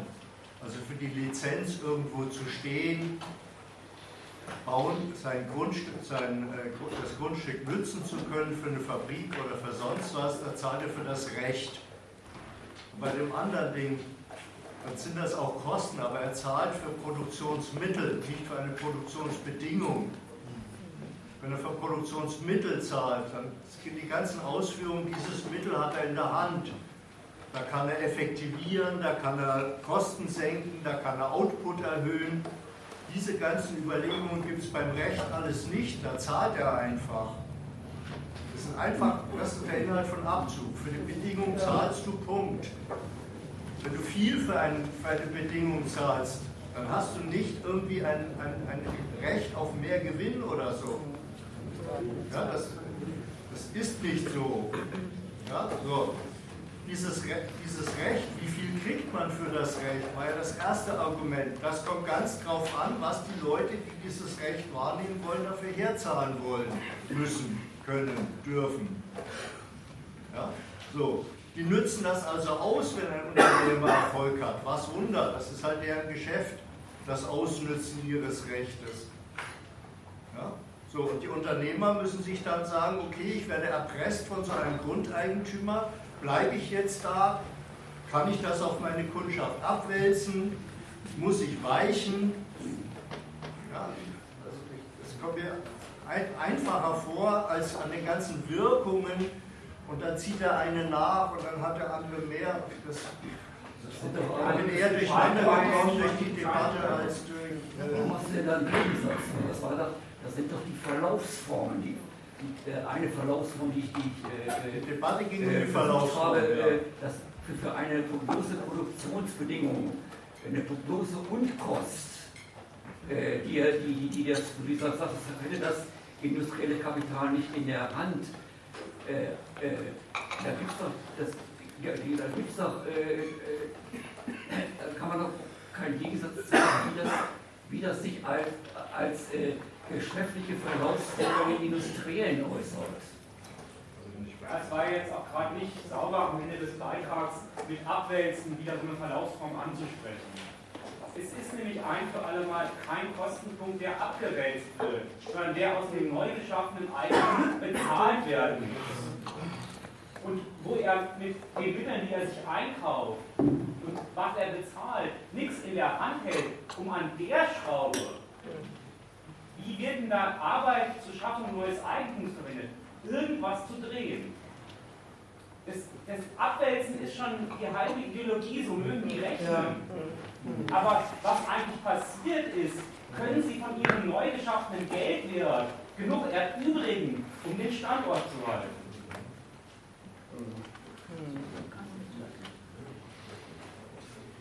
Also wenn jemand zum Beispiel ein Grundstück hat und baut ein Büro drauf, dann vermöchte der, der Grundbesitzer davon einen bestimmten Anteil als Mieter. Schön. Der Kapitalist überlegt, baue ich zwei, drei, zehn, hundert Stockwerke übereinander, habe ich mehr Büros, habe ich mehr Geschäft. Was sagt der Grundeigentümer? Ja, wenn du da 100 Dinger drauf baust, dann kann ich ja mehr abziehen. Das ist kein Abwälzen von Kosten, sondern die Abwälzungsmethoden, die der Unternehmer, dem die dann so einfallen, den, die denen dann so einfallen, ist natürlich für den Grundunter äh, Grundeigentümer das Argument, jetzt kann ich ja noch mehr verlangen. Wisst ihr, das, Das war aber eigentlich das Argument von ihm hinten auch. Ja. Ja, wenn man nämlich sagt, die bringen die bloßen Kosten für einen Standort in den Stückkosten unter, dann sagt man, der Grundeigentümer verdient daran, dass es den anderen gelingt, mit ihren Produktionsmitteln und der Ausbeutung die Stückkosten so niedrig zu machen, dass sie glattweg noch rentabel am Markt was loswerden. Genau. Die verdienen nur daran. Das war eigentlich der Unterschied. Es geht eigentlich alles noch auf die Frage zurück, was ist der Unterschied zwischen bloßen Kosten und echten Kosten? Lauter Ausführungen dazu.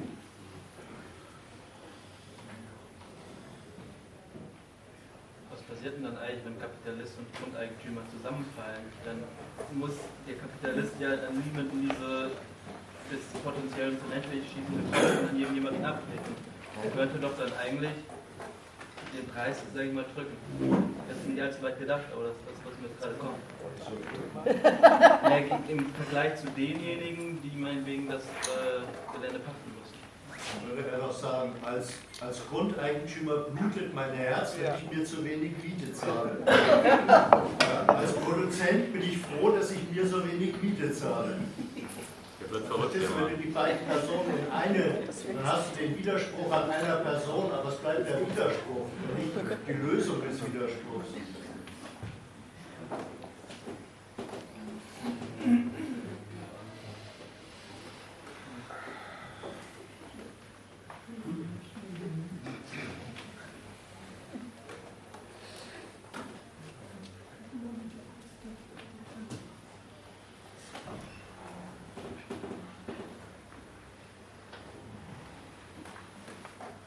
So weit, so schlecht.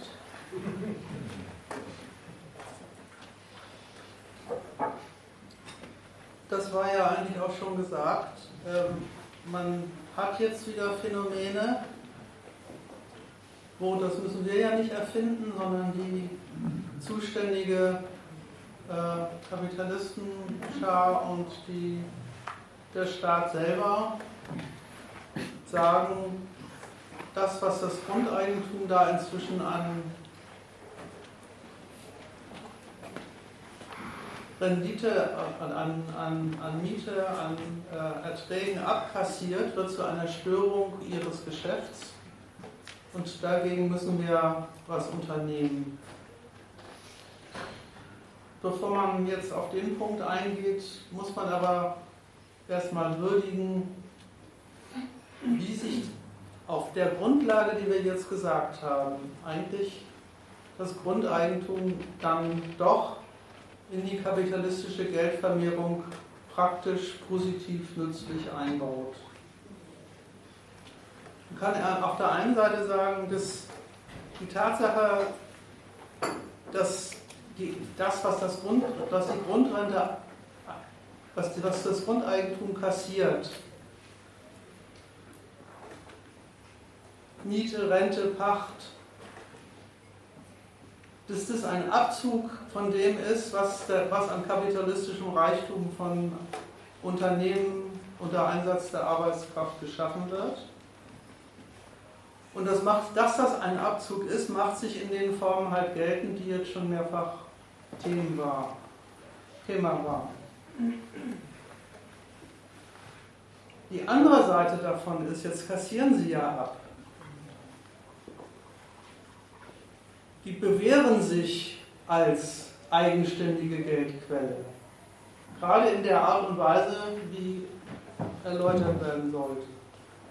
Es ist tatsächlich auf Basis dessen, dass das produktive Kapital wächst, dass Leute beschäftigt werden, die aus dem, was sie da verdienen, Miete bezahlen äh, müssen, ähm, Mieten fließen lässt auf diese Weise wird ja tatsächlich ganz praktisch in einer, in einer wachsenden kapitalistischen Ökonomie aus dem Grundeigentum allen Ernstes eine eigenständige Quelle von Reichtum. Da wird aus einem Abzug für, für die einen ein, der, der, Beweis, sozusagen der politökonomische Beweis, dass man, dass man mit Grundeigentum laufend und erfolgreich Geld verdienen kann.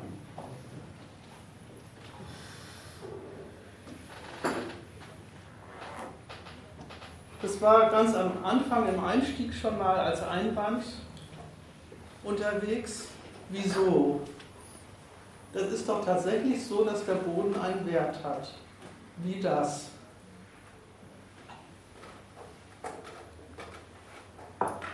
Man hat das Ergebnis, das Grundeigentum klingt sich ein in die kapitalistische Reichtumsvermehrung. Es bezieht aus jedem dort tätigen ökonomischen Subjekt, von jedem dort tätigen ökonomischen Subjekt, Arbeitnehmer wie Arbeitgeber, Unternehmer wie Staat und sonst wer, bezieht es einen Ertrag aufgrund des Rechts, das ihm vom Staat eingelegt, eingeräumt worden ist.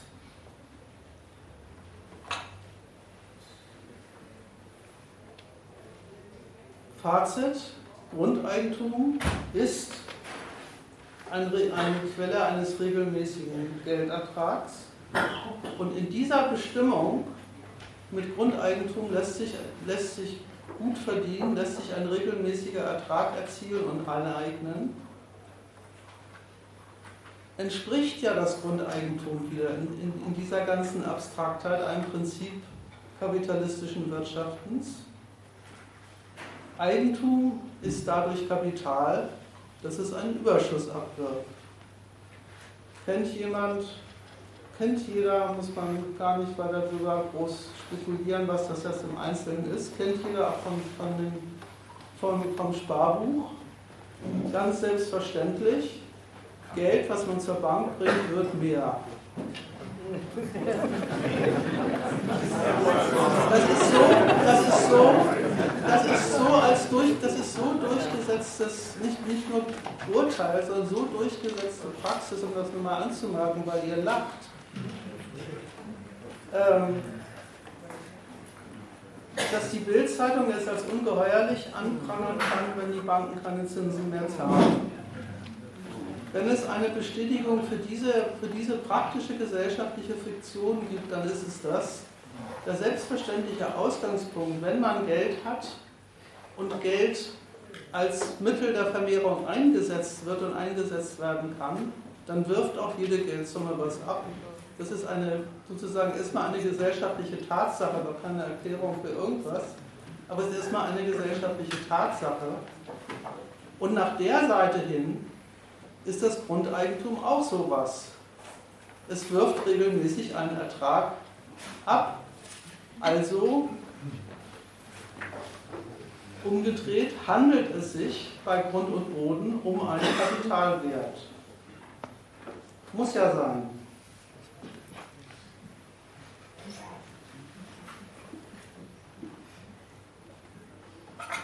Zum Wertobjekt wird das Stück Gegend dadurch, dass es einen Ertrag abwirft und dadurch bekommt Grund und Boden einen Preis, mit dem, mit dem man die Qualität dieses, dieses Bodens, einen Ertrag abzuwerfen, kaufen kann.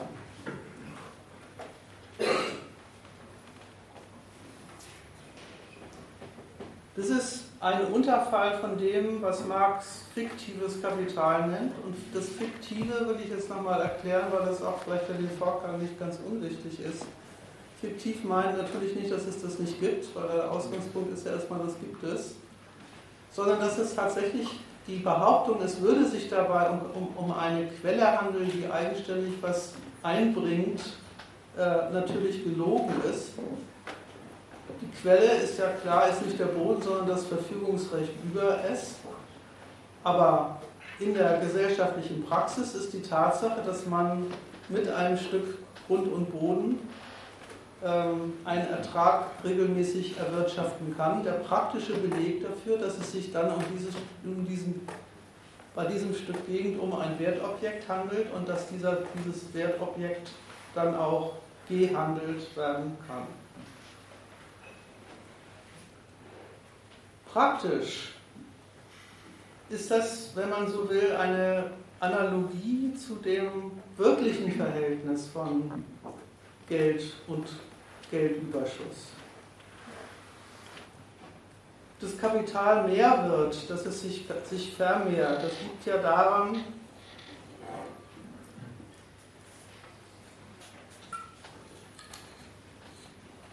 dass es sich den gesellschaftlichen Produktionsprozess untergeordnet hat, dass er die ganze Produktion von Gütern, die Anwendung von Arbeit organisiert als Mittel der Vermehrung von Geldreichtum. Und wenn die ganze Gesellschaft als Mittel für Geldreichtum organisiert ist und klar ist, dass das der Zweck des Produzierens ist und dass dafür gearbeitet wird, dann stimmt eben im Umkehrschluss, dann ist jedes Geld, was das Kapital dafür gebrauchen kann, um diesen Prozess voranzutreiben und ertragreich zu machen, automatisch Kapital. Praktisch erfolgt das so, das weiß ja jeder, das will ich jetzt aber auch nicht näher erläutern, nur damit ihr wisst, wovon die Rede ist. Praktisch existiert ja dieses Verhältnis im Bankkapital, also dort, wo tatsächlich einfach durch das Verleihen von Geld Geschäfte gemacht werden.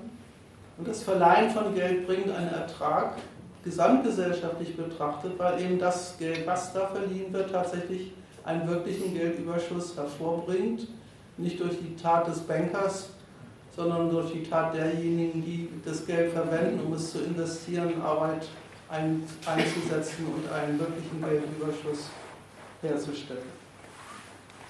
Das bloße Haben von Geld wird deswegen zur, zur Geldquelle. Und dieses, diese gesellschaftliche Tatsache, die erstmal vom, vom, vom Finanzkapital herkommt, die erstmal das Produkt der, der finanzkapitalistischen Verwendung von Geld ist. Die ahmt das Grundeigentum quasi nach. Der kleine Unterschied, den kann man ja vielleicht auch noch erwähnen, besteht schon darin, dass das, was die Bank verleiht, äh, tatsächlich kapitalistischer Reichtum ist, während beim, beim, beim Grundeigentum endgültig das, was dort Geld abwirft, ein, ein fingierter, ein vorgetäuschter Kapitalwert ist, der gar nicht aus dem, was da verliehen, was da äh, abwirft, kommt, sondern aus der Bedienung an den anderen Quellen. Nur um das daran nochmal zu erinnern, das ist von der Form her zwar dasselbe, aber politökonomisch trotzdem ziemlich was anderes. Die, die Grundeigentümer haben die Kunst, aus Geld mehr Geld zu machen, ohne überhaupt einen Produktionsprozess dazwischen treten zu lassen. Das, was die Bank macht, den haben die nicht erfunden, aber die nutzen den sehr geschäftstüchtig aus. Und wie das geht, dazu will ich im Folgenden noch ein paar Erläuterungen machen.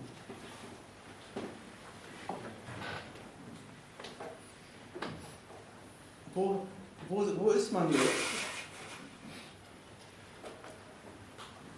So wird aus einem Abzug vom,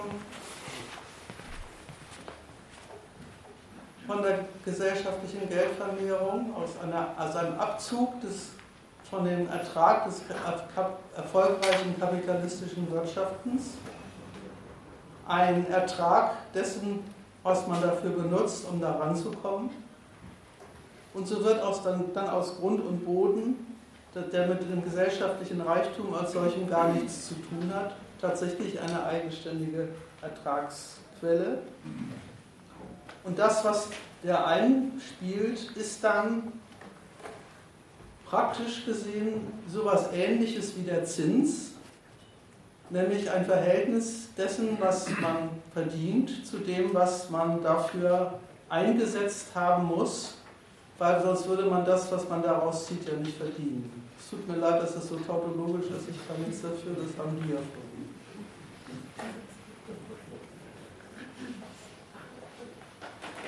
Das ist eigenartig. Also erstmal kann man ja sagen, ist dieser, dieser Kapitalwert, der da repräsentiert wird, total ideell.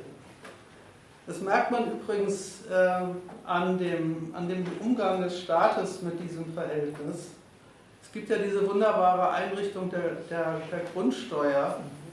Und in der Grundsteuer behandelt der äh, Staat jedes, jedes äh, Vermögen an, jedes, jeden, jedes Eigentum an Grund und, und Boden wie Vermögen. Der Sache nach wird natürlich die Grundsteuer nicht aus dem Eigentum am Boden bezahlt, wie auch, weil wie soll denn da was rauskommen? Und dann wird bezahlt aus dem Einkommen, was der Mensch verdient, der die Grundsteuer bezahlen muss. Aber der Form nach behandelt der Staat selber dieses, dieses Stück Eigentum, was einer besitzt, auch wenn er selber drin wohnt, wie so, so etwas wie dessen Vermögen, das er doch hat und das, was abwirft und deswegen äh, berechtigterweise auch äh, steuerlich mit einer Vermögenssteuer, denn was anderes ist Grundsteuer nicht als eine besondere Form der Vermögenssteuer abgegolten werden kann. Nur um das nochmal zu unterstreichen, wie selbstverständlich die Fiktion, wenn da ähm, pro Monat so und so viel Geld rauskommt, dann handelt es sich das, woraus das kommt, um Vermögen, auch äh, in die, vom Staat nochmal bestätigt wird in der Art und Weise, wie er steuerlich mit diesem Gebrauchswert namens Haus umgeht.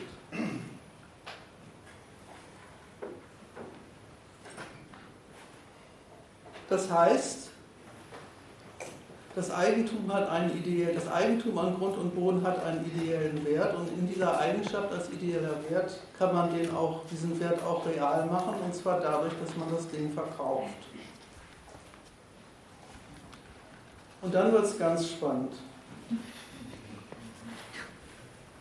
Weil was man da ja verkauft, ist eine Ertragsquelle. Man hat es also mit der eigentümlichen Gleichung zu tun. Man kauft mit einer Summe Geld ein Ding, was mehr wert ist als das Geld, was man dafür hinlegt.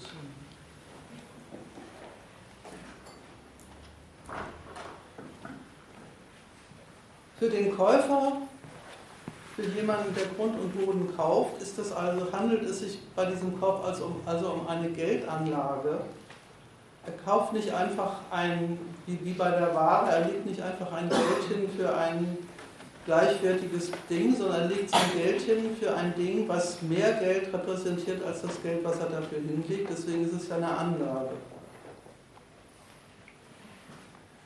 er schießt also echtes Geld vor und verwandelt damit tatsächlich diesen ideellen Wert des Vermögens in einen ganz realen. Aber der muss dann die Rendite auch erbringen.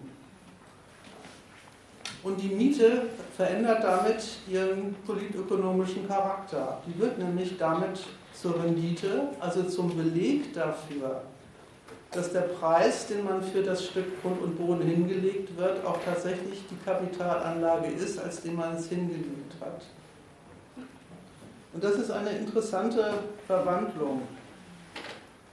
Bei der Sache nach ist es natürlich nicht so, dass der Grund und Boden, den man da verkauft hat, sich verwertet, sondern der verwertet sich ja dadurch, dass derjenige, der diese Anlage gemacht hat, von denjenigen die dieses Ding pachten oder mieten, bezahlen. Also das Wahrmachen der Behauptung, hier ist, hat Kapitalanlage stattgefunden, findet dadurch statt, dass man bei denjenigen, die das Ding mieten oder pachten, abkassiert. Das ist ein ganz wesentlicher, der erste ganz wesentliche Grund dafür, dass Mieten die Tendenz zum Steigen haben. Weil die, die kriegen, bekommen jetzt ja eine neue Funktion. Die sind nicht einfach das, was man halt kriegt, wenn man das Ding verpachtet, sondern die sind unter dem Standpunkt, Grund und Boden ist eine Kapitalanlage. Der Beweis dafür, dass man das Geld tatsächlich als Kapital erfolgreich angelegt hat. Vergleicht sich also mit Renditen aller anderen Sorten von Kapitalanlagen, die es auf, diese, auf Gottes weiten Erdboden auch noch gibt. Dann gibt es nicht nur Aktien, Wertpapiere, Derivate, frag mich nicht, sondern es gibt auch noch Immobilien als Anlagesphäre, wo die Frage, wie viel bringt das denn? Und nicht vergessen, ne? wie viel bringt das denn? Heißt nicht, das bringt es einfach, sondern wie viel kann man da perspektivisch von denen kassieren, die, denen man das dann abknüpft, was das bringen soll. Weil das ist ja die Wahrheit der Rendite ist ja nicht eine Rendite von diesem Ding, sondern die Rendite davon, dass man ihm, dass man das halt verleiht oder äh, vermietet oder verpachtet.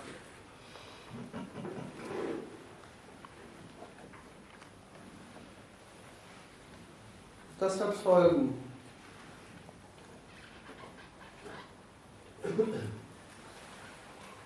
Jetzt beginnt eigentlich die Welt, mit der ähm, wir heute eingestiegen sind, nämlich die Welt der Immobilienspekulanten und Miethaie, die sind nämlich die Subjekte dieses, dieser Sorte Geschäft. Aber man muss sich klar machen, das Geschäft, was die machen, beruht überhaupt auf dieser Umdrehung, die ich vorhin erläutert habe, beruht darauf, dass man, dass, dass, dass der Standpunkt praktisch gemacht wird wenn ein Stück Grund und Boden einen regelmäßigen Ertrag abwirft, dann ist Grund und Boden selber ein Wert. Dann kann man diesen Wert kaufen und dann ist das Kaufen dieses Werts eine Aneignung eine, der Quelle einer Rendite. Und dann hat das, was die Leute zahlen oder die Firmen zahlen, die da drauf sitzen und das gemietet haben, den Charakter des praktischen Belegs, dass sich die Kapitalanlage gelohnt hat. Ich will das jetzt gar nicht weiter erläutern, wie das da im Einzelnen zugeht. Das kann man auch alles in der Zeitung lesen. Aber das ist eigentlich der Endpunkt dieser kapitalistischen Nutzung des Grundeigentums. Auf Basis dessen, dass sich die Grundeigentümer erfolgreich mit einem Abzug am kapitalistischen Wachstum in das kapitalistische Geschäft einklinken, werden sie selber zu einer, zu einer maßgeblichen äh, Abteilung der Vermehrung von Geldreichtum.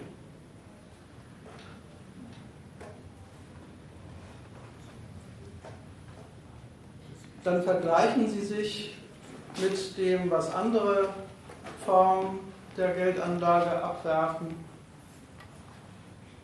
Und das hat gerade in Zeiten wie diesen, wo der, das Zinsniveau niedrig ist, auch noch eine sehr nette Konsequenz.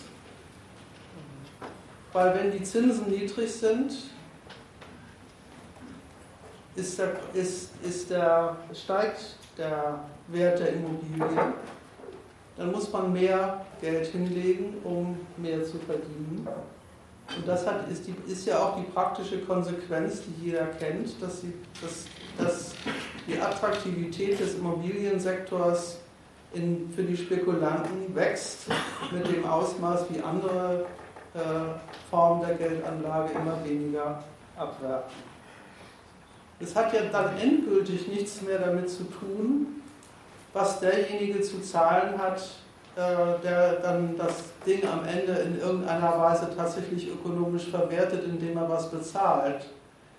Sondern der ist dann endgültig subsumiert unter eine Rechnung, die die Frage der, der Brust der Miete, die man schon kassieren kann, oder die, die man, oder die man schon kassiert oder die man eventuell in Zukunft kassieren kann, zum Bestimmungsgrund für den Kaufpreis der Immobilie macht den dann aber auch einfahren muss, damit sich das gelohnt haben muss. Und das ist die Quelle für all, für all das, worüber sich dann die Mieter beschweren. Äh, Sanier, äh, Gentrifizierung, Sanierung, äh, Rausekeln des, der einen Mieter und nehmen, reinnehmen lukrativerer Mieter und so, und so weiter und so fort. Das sind alles Berechnungen und Verfahren, die ergeben sich aus der Tatsache, dass hier ein eine Quelle von Zinserträgen bewirtschaftet wird und diese Quelle von Zinserträgen sich dann auch in dem Maße lohnen soll, wie andere Sphären der Kapitalanlage dieses nicht tun.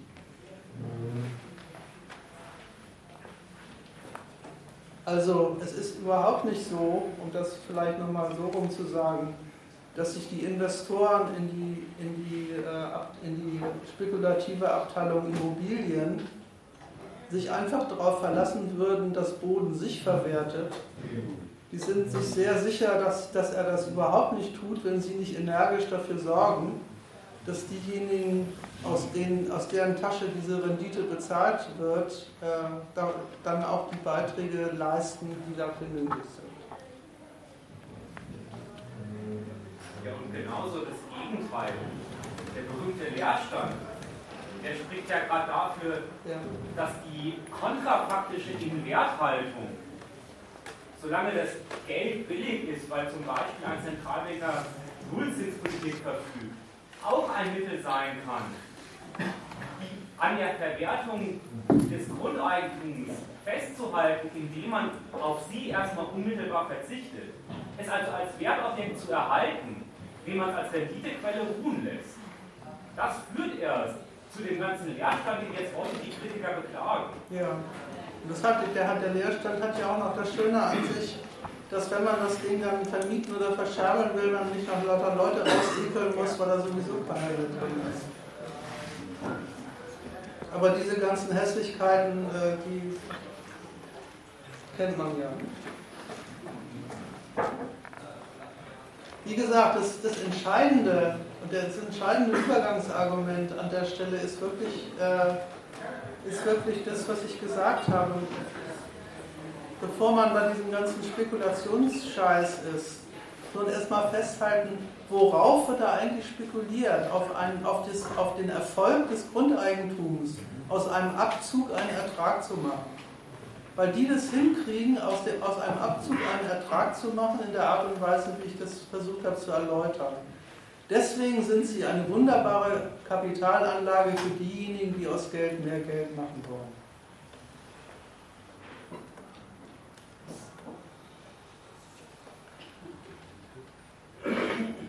Gut, ich mache mal eine kleine Zusammenfassung und dann ähm, mache ich erstmal Pause. Vielleicht muss man zur Figur des Mieters dann vielleicht noch ein bisschen was erzählen, aber schauen wir mal. Ich möchte nochmal zurück. Nichts von dem, was am ein, im, im, im, ersten Teil gesagt sein sollte, will ich jetzt damit zurückgenommen haben. Dass, die, der, Grundeig dass das, der Grundeigentum im Ausgangspunkt ein passiver Schmarotzer an den produktiven Quellen des Kapitalismus ist, stimmt. Die Leistung dieser Produktionsweise besteht darin, äh, daraus eine Quelle der Reichtums, der Geldvermehrung, eine selbstständige, eigenständige Quelle der Geldvermehrung tatsächlich praktisch zu machen. Und das geschieht eben, erläutert, wie, wie, wie es erläutert wurde, im Wesentlichen dadurch, dass das Kapital halt das Grundeigentum benutzt, um daraus, darauf sein Wachstum und seine wirkliche Geldvermehrung zu organisieren. Und insofern macht sich das Grundeigentum damit, wenn es vom Staat mal eingerichtet ist, tatsächlich für, den, für die kapitalistische Produktionsweise nützlich und unverzichtbar. Weil wenn das Kapital die Miete oder die Pacht zahlt, die verlangt wird, dann hat es ja die freie Verfügung über dieses Stück Grund und Boden und hat dann alle Freiheiten, die es braucht, um sein Geschäft erfolgreich zu betreiben. Insofern gibt es auch seitens derjenigen, die diesen Abzug als Kost verbuchen, auch keine Forderung danach, diese Geldquelle abzuschaffen, sondern im Resultat verstehen sich produktive Kapitalisten und, und Grundeigentümer hervorragend, wenn sie nicht gleich in einer Person verschmelzen. Und aus der Sphäre des Finanzkapitals gibt es erst recht keine Beschwerden, weil da trägt ja genau diese Immobiliensphäre dazu bei oder unterstützt äh, das Wachstum in dieser Sphäre auch und gerade in Zeiten, wo andere Abteilungen des finanzkapitalistischen Wachstums nicht so rosig aussehen.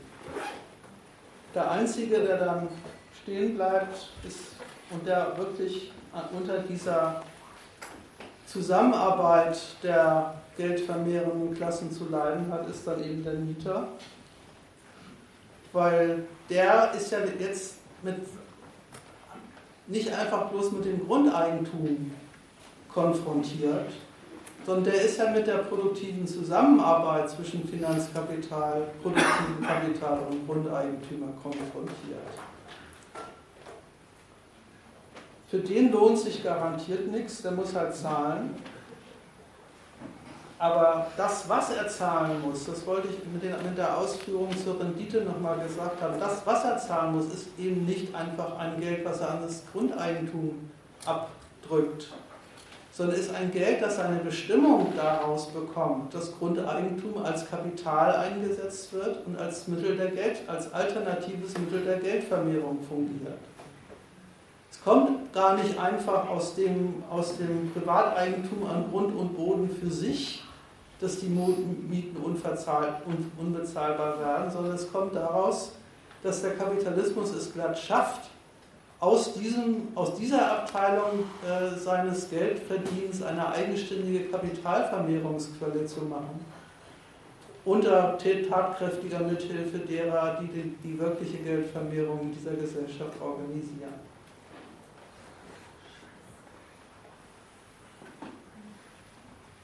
So, wie gesagt, ich wollte da noch ein paar Wörter, Worte zum Mieter, was das dann für eine, eigentlich für eine ökonomische Figur ist, sagen, aber ich mache jetzt erstmal Pause und vielleicht gibt es ja noch Diskussionsbedarf.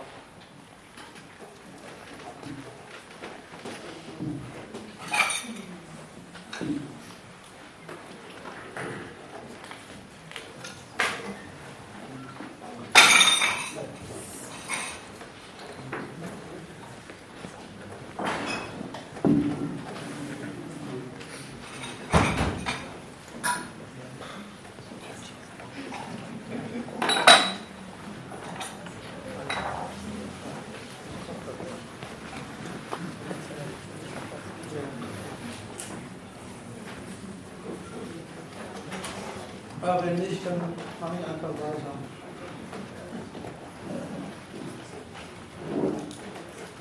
Ich wollte nochmal anknüpfen an den Spruch, der in der, in der Protestszene sehr beliebt ist, äh, Wohnen darf keine Ware sein.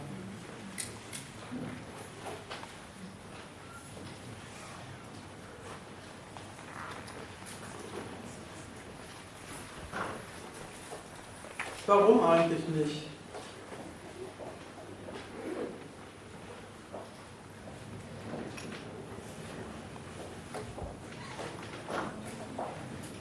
Ich meine, es ist ja jetzt, äh, hoffe ich, halbwegs klar geworden, was der besondere Witz an dieser Ware ist und wieso das auch nicht eine Ware wie jeder andere ist, sondern für denjenigen, der Mieten oder wohnen muss und will, ein Abzug aus dem Geld, was er ansonsten für, für, die, für seine Lebensführung braucht und haben will. Und dass es keine, auch gar keine Ware in dem Sinne ist, weil es ein Produkt des, der spekulativen Geldvermehrung auf einen Abzug vom kapitalistischen Reichtum ist. Das ist seine Qualität als Ware und als solche ist der normale Mensch, wenn er wohnen will, praktisch mit diesem seltsamen politökonomischen Ding konfrontiert.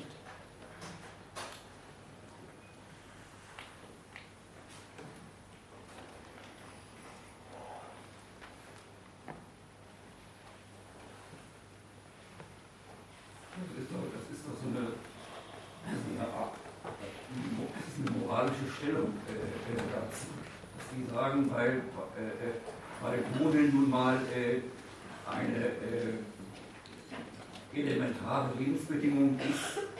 Deswegen äh, müsste irgendwie ausgeschlossen sein oder, oder das Wohnen davon, davon äh, ausgenommen sein, jedenfalls in der Weise, wie dort wie, wie das Geschäft damit gemacht wird.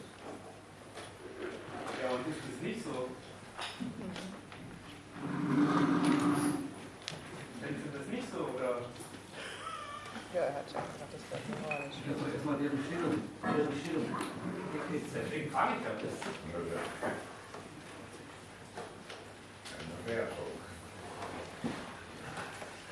Eins sprechen die ja schon aus, also das auch in, dem, was du gesagt hast, eins sprechen die ja schon aus, nämlich dass für den Mieter in seiner trostlosen Position, in der er sich befindet, erstmal genau das Gleiche gilt wie für alle anderen äh, Nachfrager des Grundeigentums auch. Das ist nämlich das Wohnen eine unbedingte Notwendigkeit ist, wo der Mensch nicht wie bei anderen äh, Waren oder Produkten, der, die er mal verschiebt und mal äh, benutzt oder auch vielleicht mal wieder streicht aus, aus dem Umkreis seiner notwendigen Bedürfnisse, sondern etwas, was er auf jeden Fall braucht. Aber da, da sehe ich so ein grundsätzliches äh, Widerspruch eigentlich erst einmal nicht. Also wenn ich jetzt zum Beispiel sage, äh, Wohnen darf keine Ware sein, ich würde sagen, Essen, Ernährung darf keine Ware sein. Da sagen die doch, doch, es muss nur bezahlbar sein oder Grundnahrungsmittel oder was weiß ich.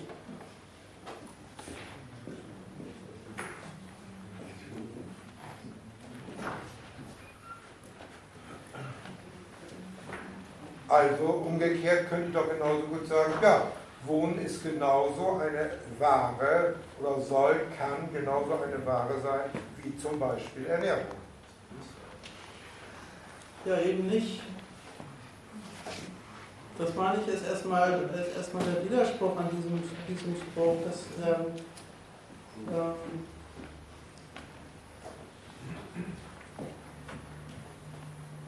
ich würde da jetzt mal sagen, da ist was dran.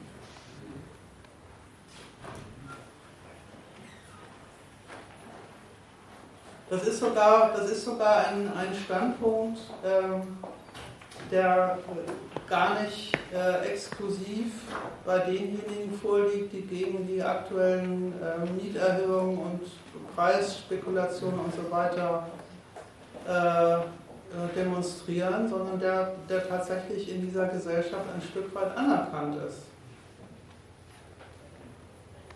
Aus gutem Grund. Fragt sich bloß, was da eigentlich anerkannt wird.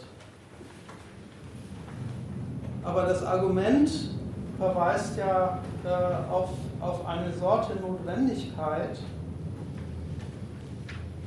wo, um die sich derjenige, der von dieser, dieser Notwendigkeit abhängig gemacht ist, streng genommen überhaupt nicht kümmern kann. Wenn jemand sagt, wenn jemand sagt, Wohnen darf keine Ware sein, dann meine ich, äh, steckt darin, dass äh, eine wirkliche Differenz bezogen auf die, äh, auf die Angewiesenheit dieses Stücks äh, Reproduktion von den anderen.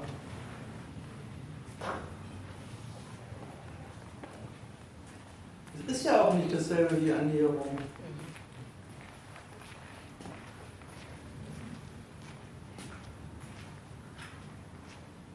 In dem, in dem Spruch, äh, Wohnen darf keine Ware sein, ist erstmal der Ausgangspunkt, dass hier ein, ein äh, muss, muss eigentlich so sagen, etwas zum, zum, zu, zu, einem Bedürfnis erklärt ist, um das man sich kümmern muss, ähm, was auch für denjenigen, der sich darum kümmern muss, der Sache nach eine, eine, eine bloße Voraussetzung für alles ist, was er sonst tut und sonst nichts.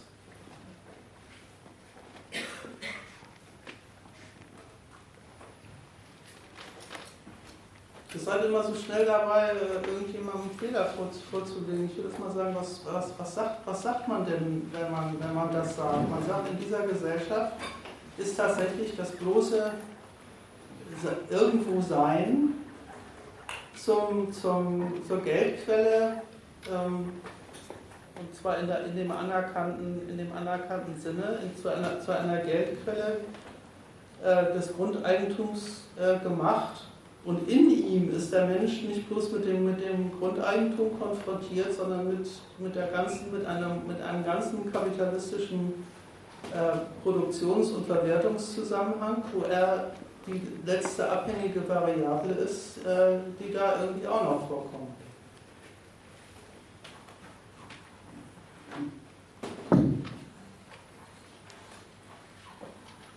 der könnte doch noch weitergehen, der sagen. Also wenn man an diesem Spruch wirklich was äh, dran findet, wie, mhm. wie, du ja auch argumentierst.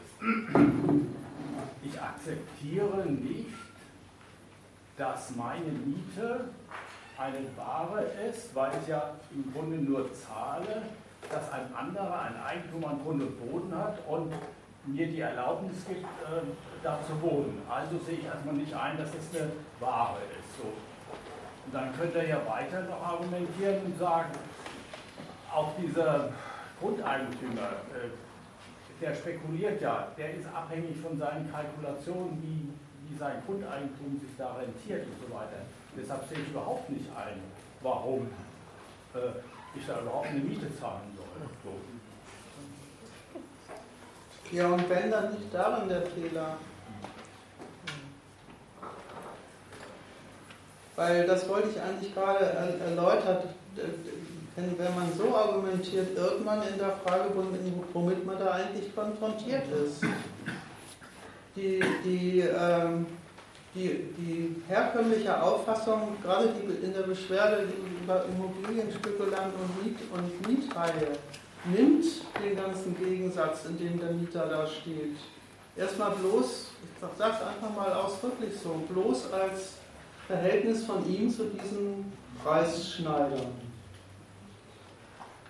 Und das ist, ein, das ist, meine ich, der grandiose Irrtum.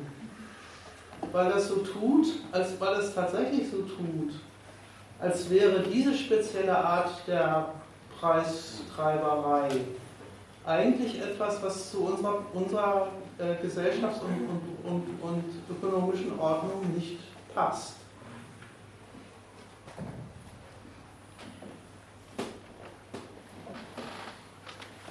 Und ich wollte eigentlich sagen, ähm,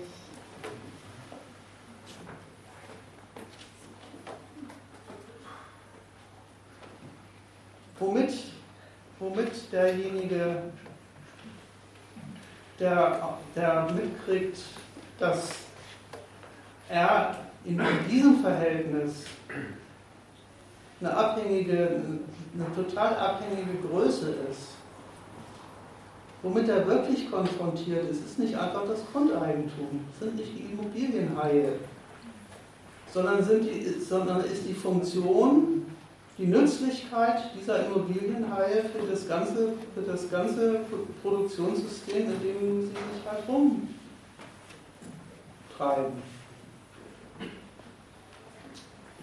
Ja, die Nützlichkeit fängt ja nicht erst dort an, wo Immobilienhaie da ihre Spekulation mitmachen sondern die fängt ja bereits dort an, wo die freie Verfügung, die eigentumsmäßige Verfügung über Grund und Boden allen menschlichen, aber auch sonstigen Produktionsfaktoren die Frage, wo sie denn sich ansiedeln wollen, also wo sie ihr Geschäft machen wollen, zu einer Frage des bloßen Kaufens, eines stinknormalen Kaufvertrags machen.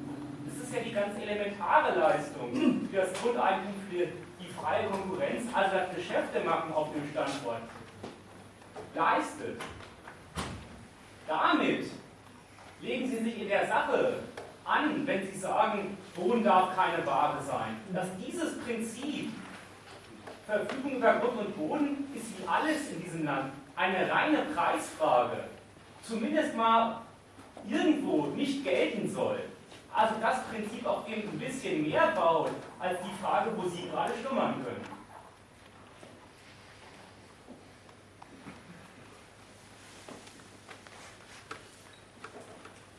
Ja, ich, ich habe das jetzt ein Missverständnis. Es ist also, wenn jemand sagt, Wohnen darf keine Ware sein, könnte man ja auch sagen, äh, ich lehne ab, dass ein Ort zu einem Privateigentum geworden ist durch die und die äh, Prozesse und dass das schon der Ursprung des Übels ist. Das ist aber nicht der Ursprung des Übels. Ja, ja. Das verstehst du, das ist ja genau der Haken. Das ist ja genau der Haken. Äh, das ist aber nicht der Ursprung des Übels, sondern der Ursprung des Übels ist, wozu das gut ist, dass das so gemacht wird. Okay, dann ist das die, die Vorstufe des äh, Privateigentums, man dann sagt, äh, das Privateigentum ist nur deshalb in der Lage, ein, ein, äh, eine Miete zu nehmen, weil es äh, letztlich äh, vom Kapital äh, Tribut abziehen kann. Nimm es doch mal so, der Mensch kommt doch in der wirklichen Rechnung, wofür das Finanzkapital, wozu das Grundeigentum gut ist, ganz anders vor. In seiner, in seiner Eigenschaft als, als Mieter, also das, das, das eine Argument wurde vorhin schon mal gesagt, will das einfach nochmal aufgreifen, in seiner, in seiner Eigenschaft als Mieter ist er mit, ist er mit, ist er mit äh, Vermietern in der äh, genannten äh, äh Funktion konfrontiert. Woraus beziehen die denn ihre Macht?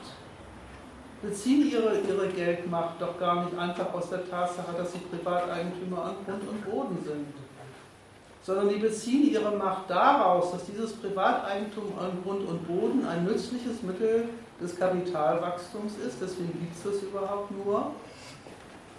Und in diesem, in diesem Verhältnis warum das, woher eigentlich das Grundeigentum seine, seine wirkliche ökonomische Macht hat, kommen sie ein bisschen anders vor. Da kommen sie nämlich vor als die, als die Besitzer dieser schönen Arbeitsplätze, die das wahr machen müssen, dass das Wachstum des Kapitals so gelingt, dass auch das Grundeigentum davon was absahnen kann.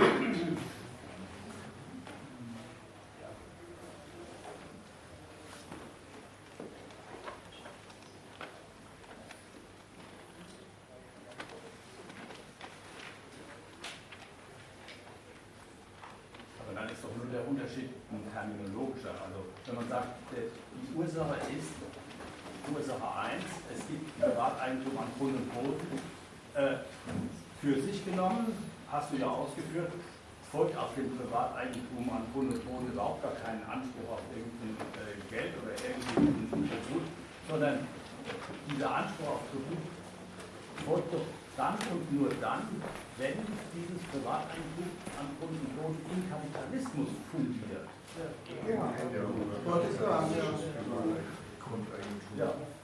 Und das ist das.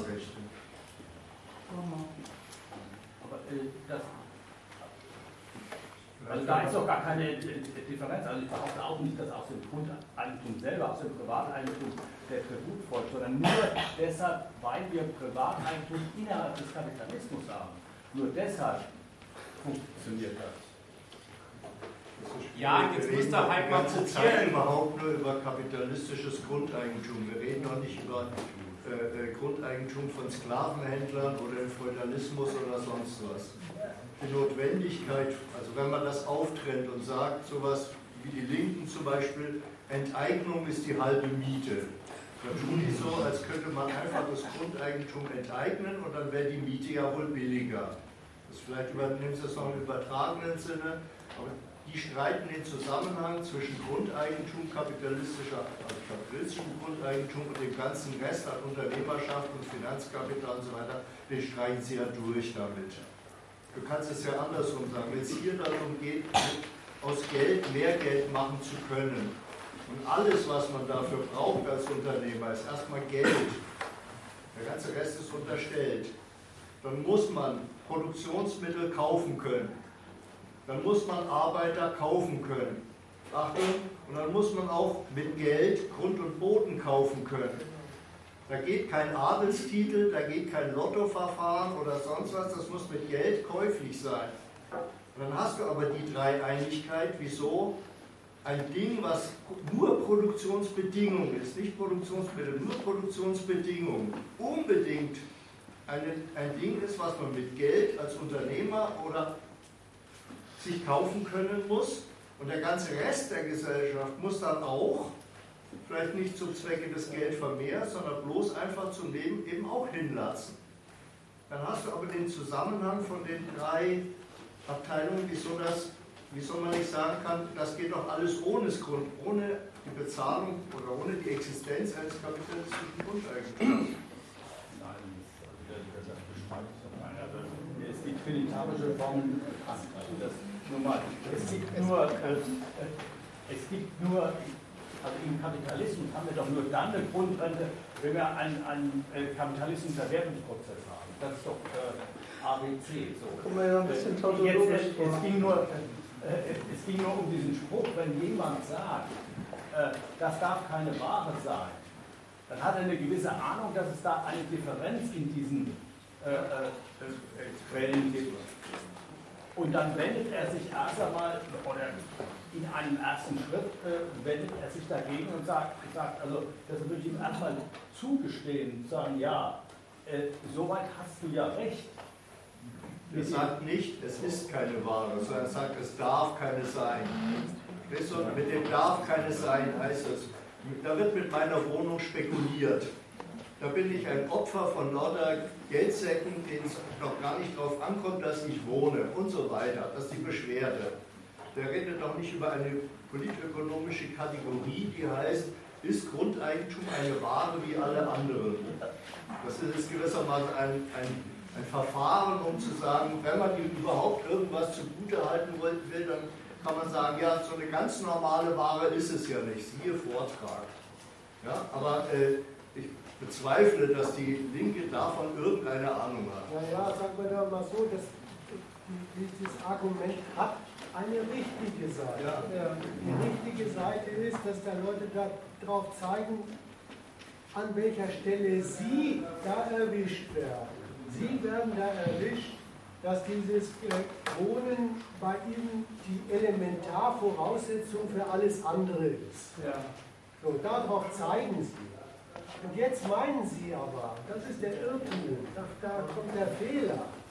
Den Gedanken, wo Sie erwischt werden, können Sie umdrehen und sagen, dann wird man doch dafür in dem Verhältnis die Ausnahme haben können.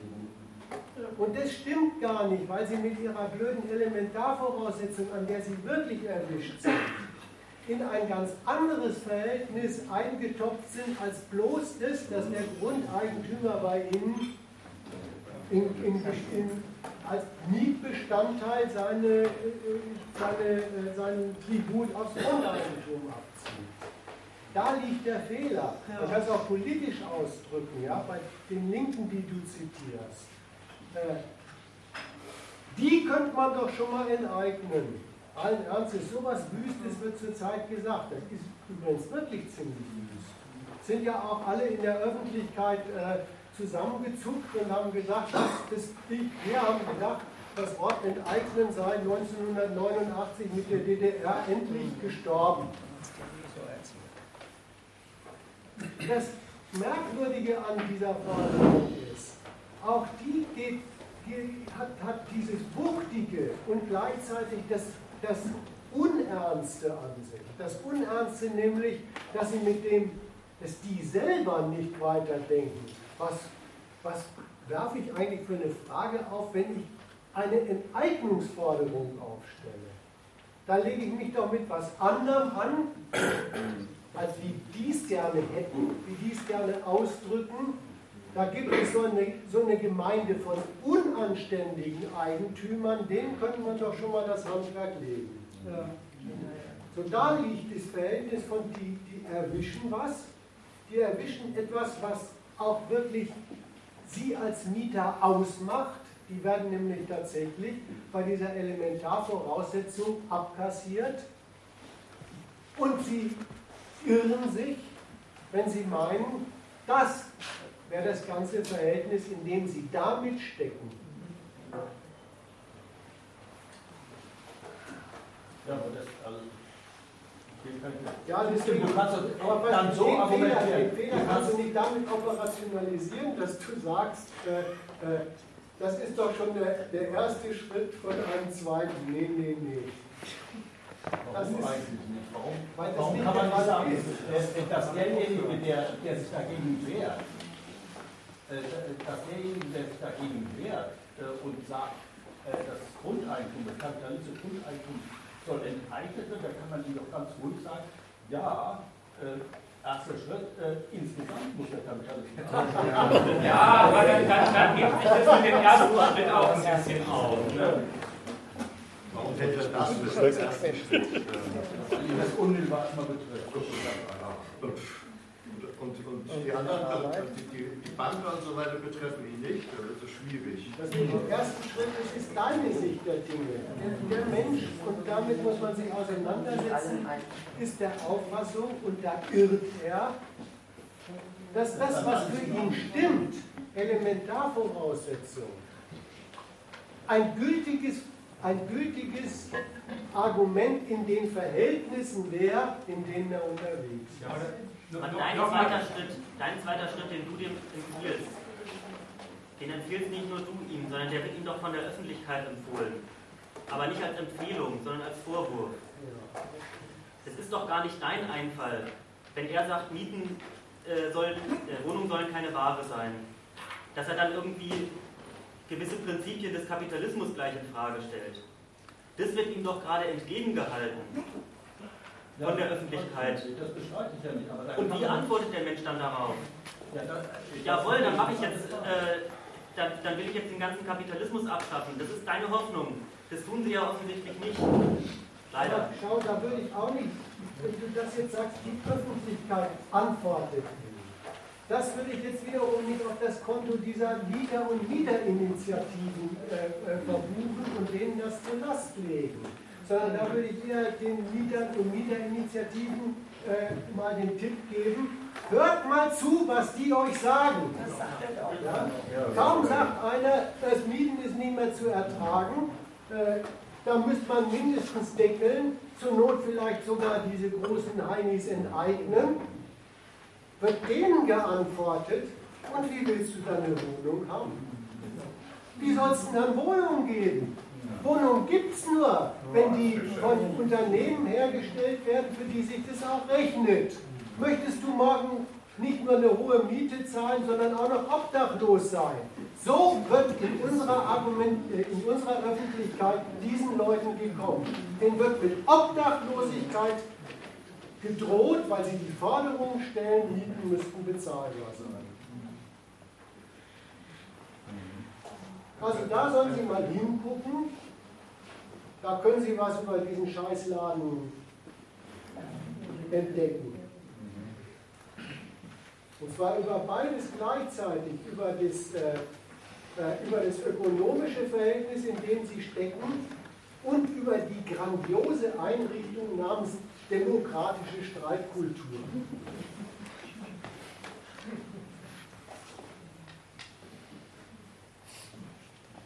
Man kann es ja nochmal anders sagen. Es sind ja zwei Sachen, wie, wie der Mensch konfrontiert wird ähm, in Gestalt der Immobilienspekulation mit der Tatsache, äh, dass er die, letzte abhängige Variable einer Konkurrenz ist, wo es um die Frage geht, wie äh, nutzt das Grundeigentum das Wachstum des Kapitals für sich und wie äh, nutzt das, das Kapital auf der Grundlage äh, das Grundeigentum als Geschäftsmittel für sein Wachstum.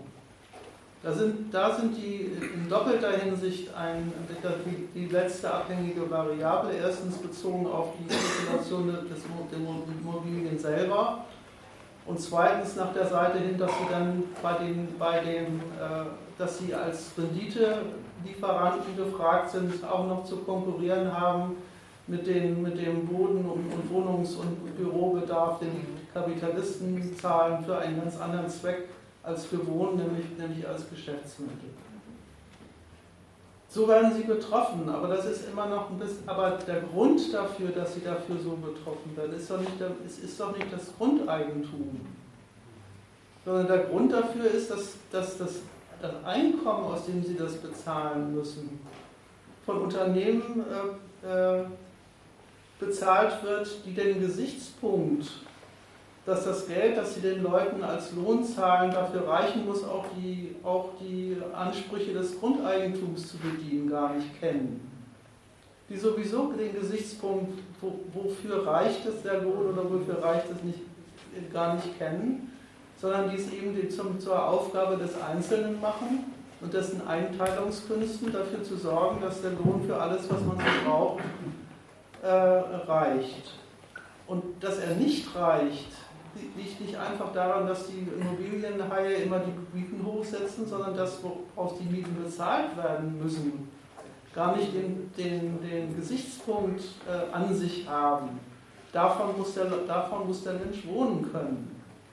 Der, der ist der Lohnzahlung des Kapitals einfach fremd. Und äh, der, der, der Spruch, Wohnung darf keine Ware sein, ist nach der Seite hin, nimm mal höflich, so unentschieden, dass er auf der einen Seite sagt, ihr mutet uns, ihr mutet uns eine, eine, eine Einteilungskunst mit unserem, mit unserem Lohn, unserem Einkommen äh, zu, die, nicht mehr, die, die irgendwie nicht mehr geht und gleichzeitig sich ziemlich ignorant gegen die Frage stellt, woran das liegt.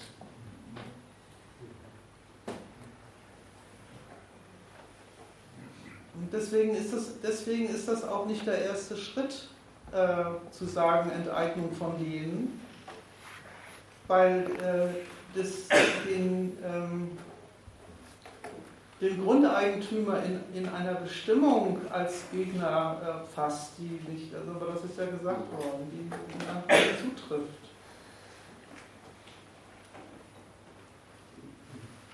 Das merkt man übrigens, das merkt man übrigens auch noch an den, an den äh, Maßnahmen, die die, die Politik sich vornimmt. Die hat ja, den, die hat ja genau den Gesichtspunkt. Wenn die, wenn die äh, wenn die Politik sich hinstellt und sagt, es kann doch nicht angehen, ähm, dass in den, in den Ballungszentren der Großstädte die Leute nicht mehr wohnen können und nicht mehr zur Arbeit kommen, dann ist das nur sehr bedingt eine Parteinahme für diejenigen, die das müssen. Das ist zuallererst mal eine Parteinahme äh, dafür, dass die Reproduktion der Arbeitskraft, die, die, die, von der die leben, gelingen können muss und dass das Grundeigentum das stört. Das, äh, der, der, ganze staatliche Eingriff äh, stört sich überhaupt an dem Grundeigentum nur unter dem Gesichtspunkt, dass, da ein, dass, da, dass, sie, dass die Politik darin ein, ein, äh, eine ja, Störung oder einen Angriff auf, die, auf diese Funktion des Lohns äh, äh, entdeckt gibt ja auch keinen Politiker, der sich hinstellt und sagt, ja, wenn die, wenn die äh, Immobilienhaie ständig die Minen erhöhen, dann müssen die Kapitalisten halt die Löhne erhöhen, damit die Leute das bezahlen können. Das ist nämlich das Gemeine an dem Argument, steigt bis zu 50 Prozent. Ja. Ja. Bei diesem steigt bis zu 50 Prozent, da ist zwar wirklich auch wieder was erwischt, was stimmt. Ja, das untergräbt ernstlich die Einteilungskunst der Leute. Aber die Frage 50 Prozent von was denn eigentlich? Und wa warum ist es denn bei dem Einkommen 50 Prozent? Äh, die kommt überhaupt nicht auf.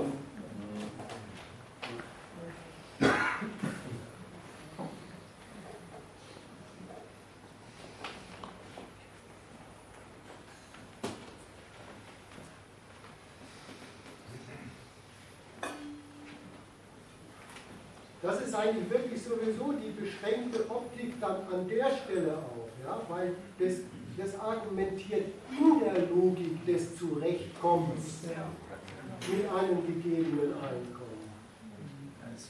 Es, nimmt, es bezieht sich sogar positiv darauf ne? und sagt, das muss gehen, dieses äh, sich einteilen mit immer, immer äh, knappem Geld. Ja, positiv würde ich gar nicht sagen, weil der Satz, das muss gehen, stimmt doch. Das ist das bittere Wahrheit, aber es, es akzeptiert es. Das ist doch die Forderung bezahlbare Mieten. Das ist doch genau der Standpunkt. Ja, aber das, ähm, das ist, mag ja implizit sein, soll aber mit dem Spruch nicht gesagt sein. Ähm, würde schon an dem festhalten, was eben gesagt worden ist, dass, dass man unterscheiden muss und dass, dass, dass der Unterschied offensichtlich überhaupt nicht klar ist. Der unterscheiden muss zwischen dem, dem schwer unterscheiden muss zwischen dem Gesichtspunkt, unter dem die, die Politiker sagen, ähm, wenn, mal, mal ganz äh, bösartig gesagt, wenn es den Leuten schon überantwortet ist, dass sie mit dem knappen Lohn haushalten müssen und zwar so, dass sie, dass sie sich nützlich machen und dass das Nützlichmachen von ihnen geht, weil schließlich sind sie ja diejenigen, die die Arbeitsplätze ausfüllen, die unser Wachstum organisieren dass das äh, eine Parteinahme für, das, für die Einteilungskünste der Leute wäre. Ja, so kommt es so kommt's, so kommt's daher, aber das ist, die, das ist die Lüge daran. Würde ich erstmal sagen.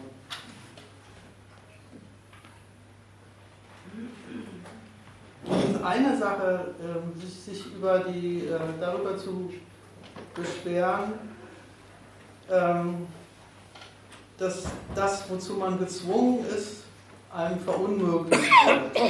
Das ist, das, ist die, das ist die Beschwerde über die, über die Miete. Okay. Aber die entdecken ja nicht ganz zufällig in der, in, in der Politik den Ansprechpartner, äh, die aber von einer völlig anderen Ecke her auf die gleichen Vorschläge kommen. Nämlich eben von der, das, das müssen die Leute zusammenbringen können, was eigentlich unmöglich ist. Nämlich vom Lohn, von einem Lohn zu leben, der in seiner Höhe nützlich ist fürs, fürs Wachstum des Kapitals und die Ansprüche des Grundeigentums auch noch bedienen, die sich aus der Spekulation auf, auf den Immobiliensektor richten. Das zusammenzubringen, ist sozusagen denjenigen aufgeheizt, die vom Lohn leben müssen und gleichzeitig die Mieten zahlen, die, da, die das Grundeigentum ähm, verlangt. Und da muss man ja zumindest mal festhalten, dass, dass die Frage, warum geht das nicht, sehr einseitig beantwortet ist, wenn man sagt, das liegt daran, dass, die, dass das solche Preistreibungen sind.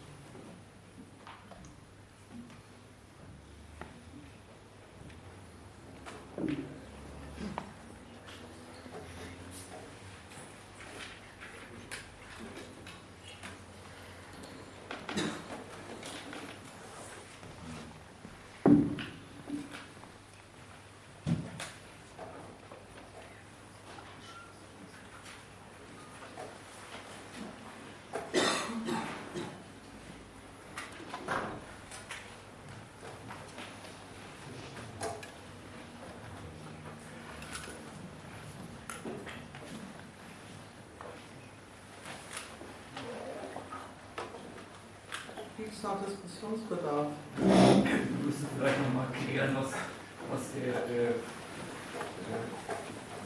was der, das staatliche Ansinnen ist an dieser, an, an dieser neuen Mietengesetz, Gesetz, wo er ja, wo er ja äh, irgendwas macht, wie, sowas macht wie, wie Spagat, äh, äh, einerseits in Rechnung zu stellen, äh, äh,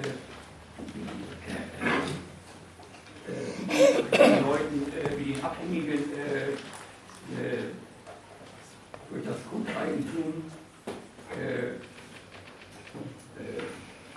ein Strich durch die Rechnung gemacht wird hinsichtlich ihrer, ihrer, ihrer Reproduktion Existenznotwendigkeiten und andererseits äh, dem Rechnung tragen will, dass natürlich äh, äh, dem, das Recht des, des, des, äh, des Grundkapitals auf Vermehrung äh, darüber äh, grundsätzlich natürlich bleiben Recht gegeben wird, aber, aber ein Maß gesetzt wird.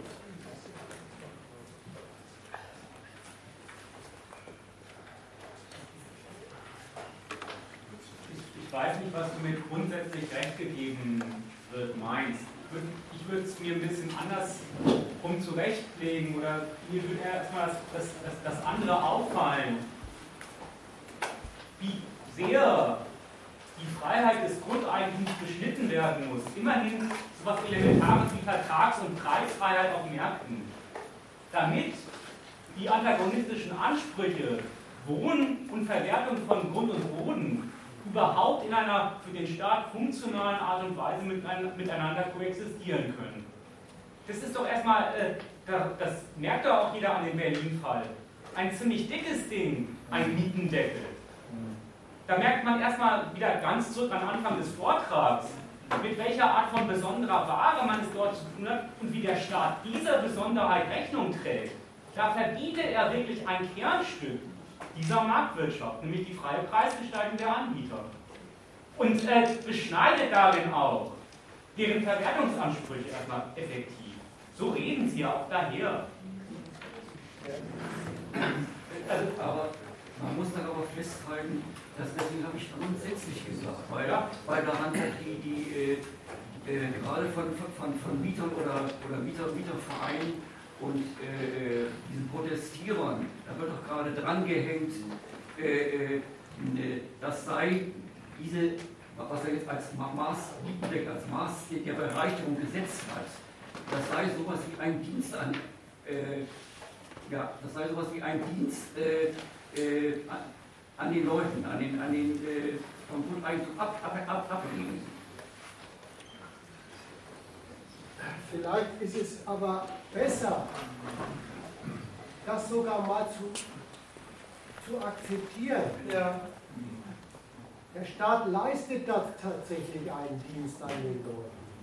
Bloß, bitteschön, das bleibt einem sofort im Halse stecken, wenn man sagt, an was leistet der denn bei den Leuten da eigentlich Dienst? Wenn das nicht als nützlich wenn er, wenn, Ja, wenn, sie, wenn, wenn, wenn er, der, der Deckel ist wirklich eine ziemlich bucklige Maßnahme, ist immerhin die radikalisierte Mietpreisbremse. Ja? Also da wird jetzt so auf die Bremse getreten, dass das Ding tatsächlich mal stehen bleibt mit dem nach oben gehen.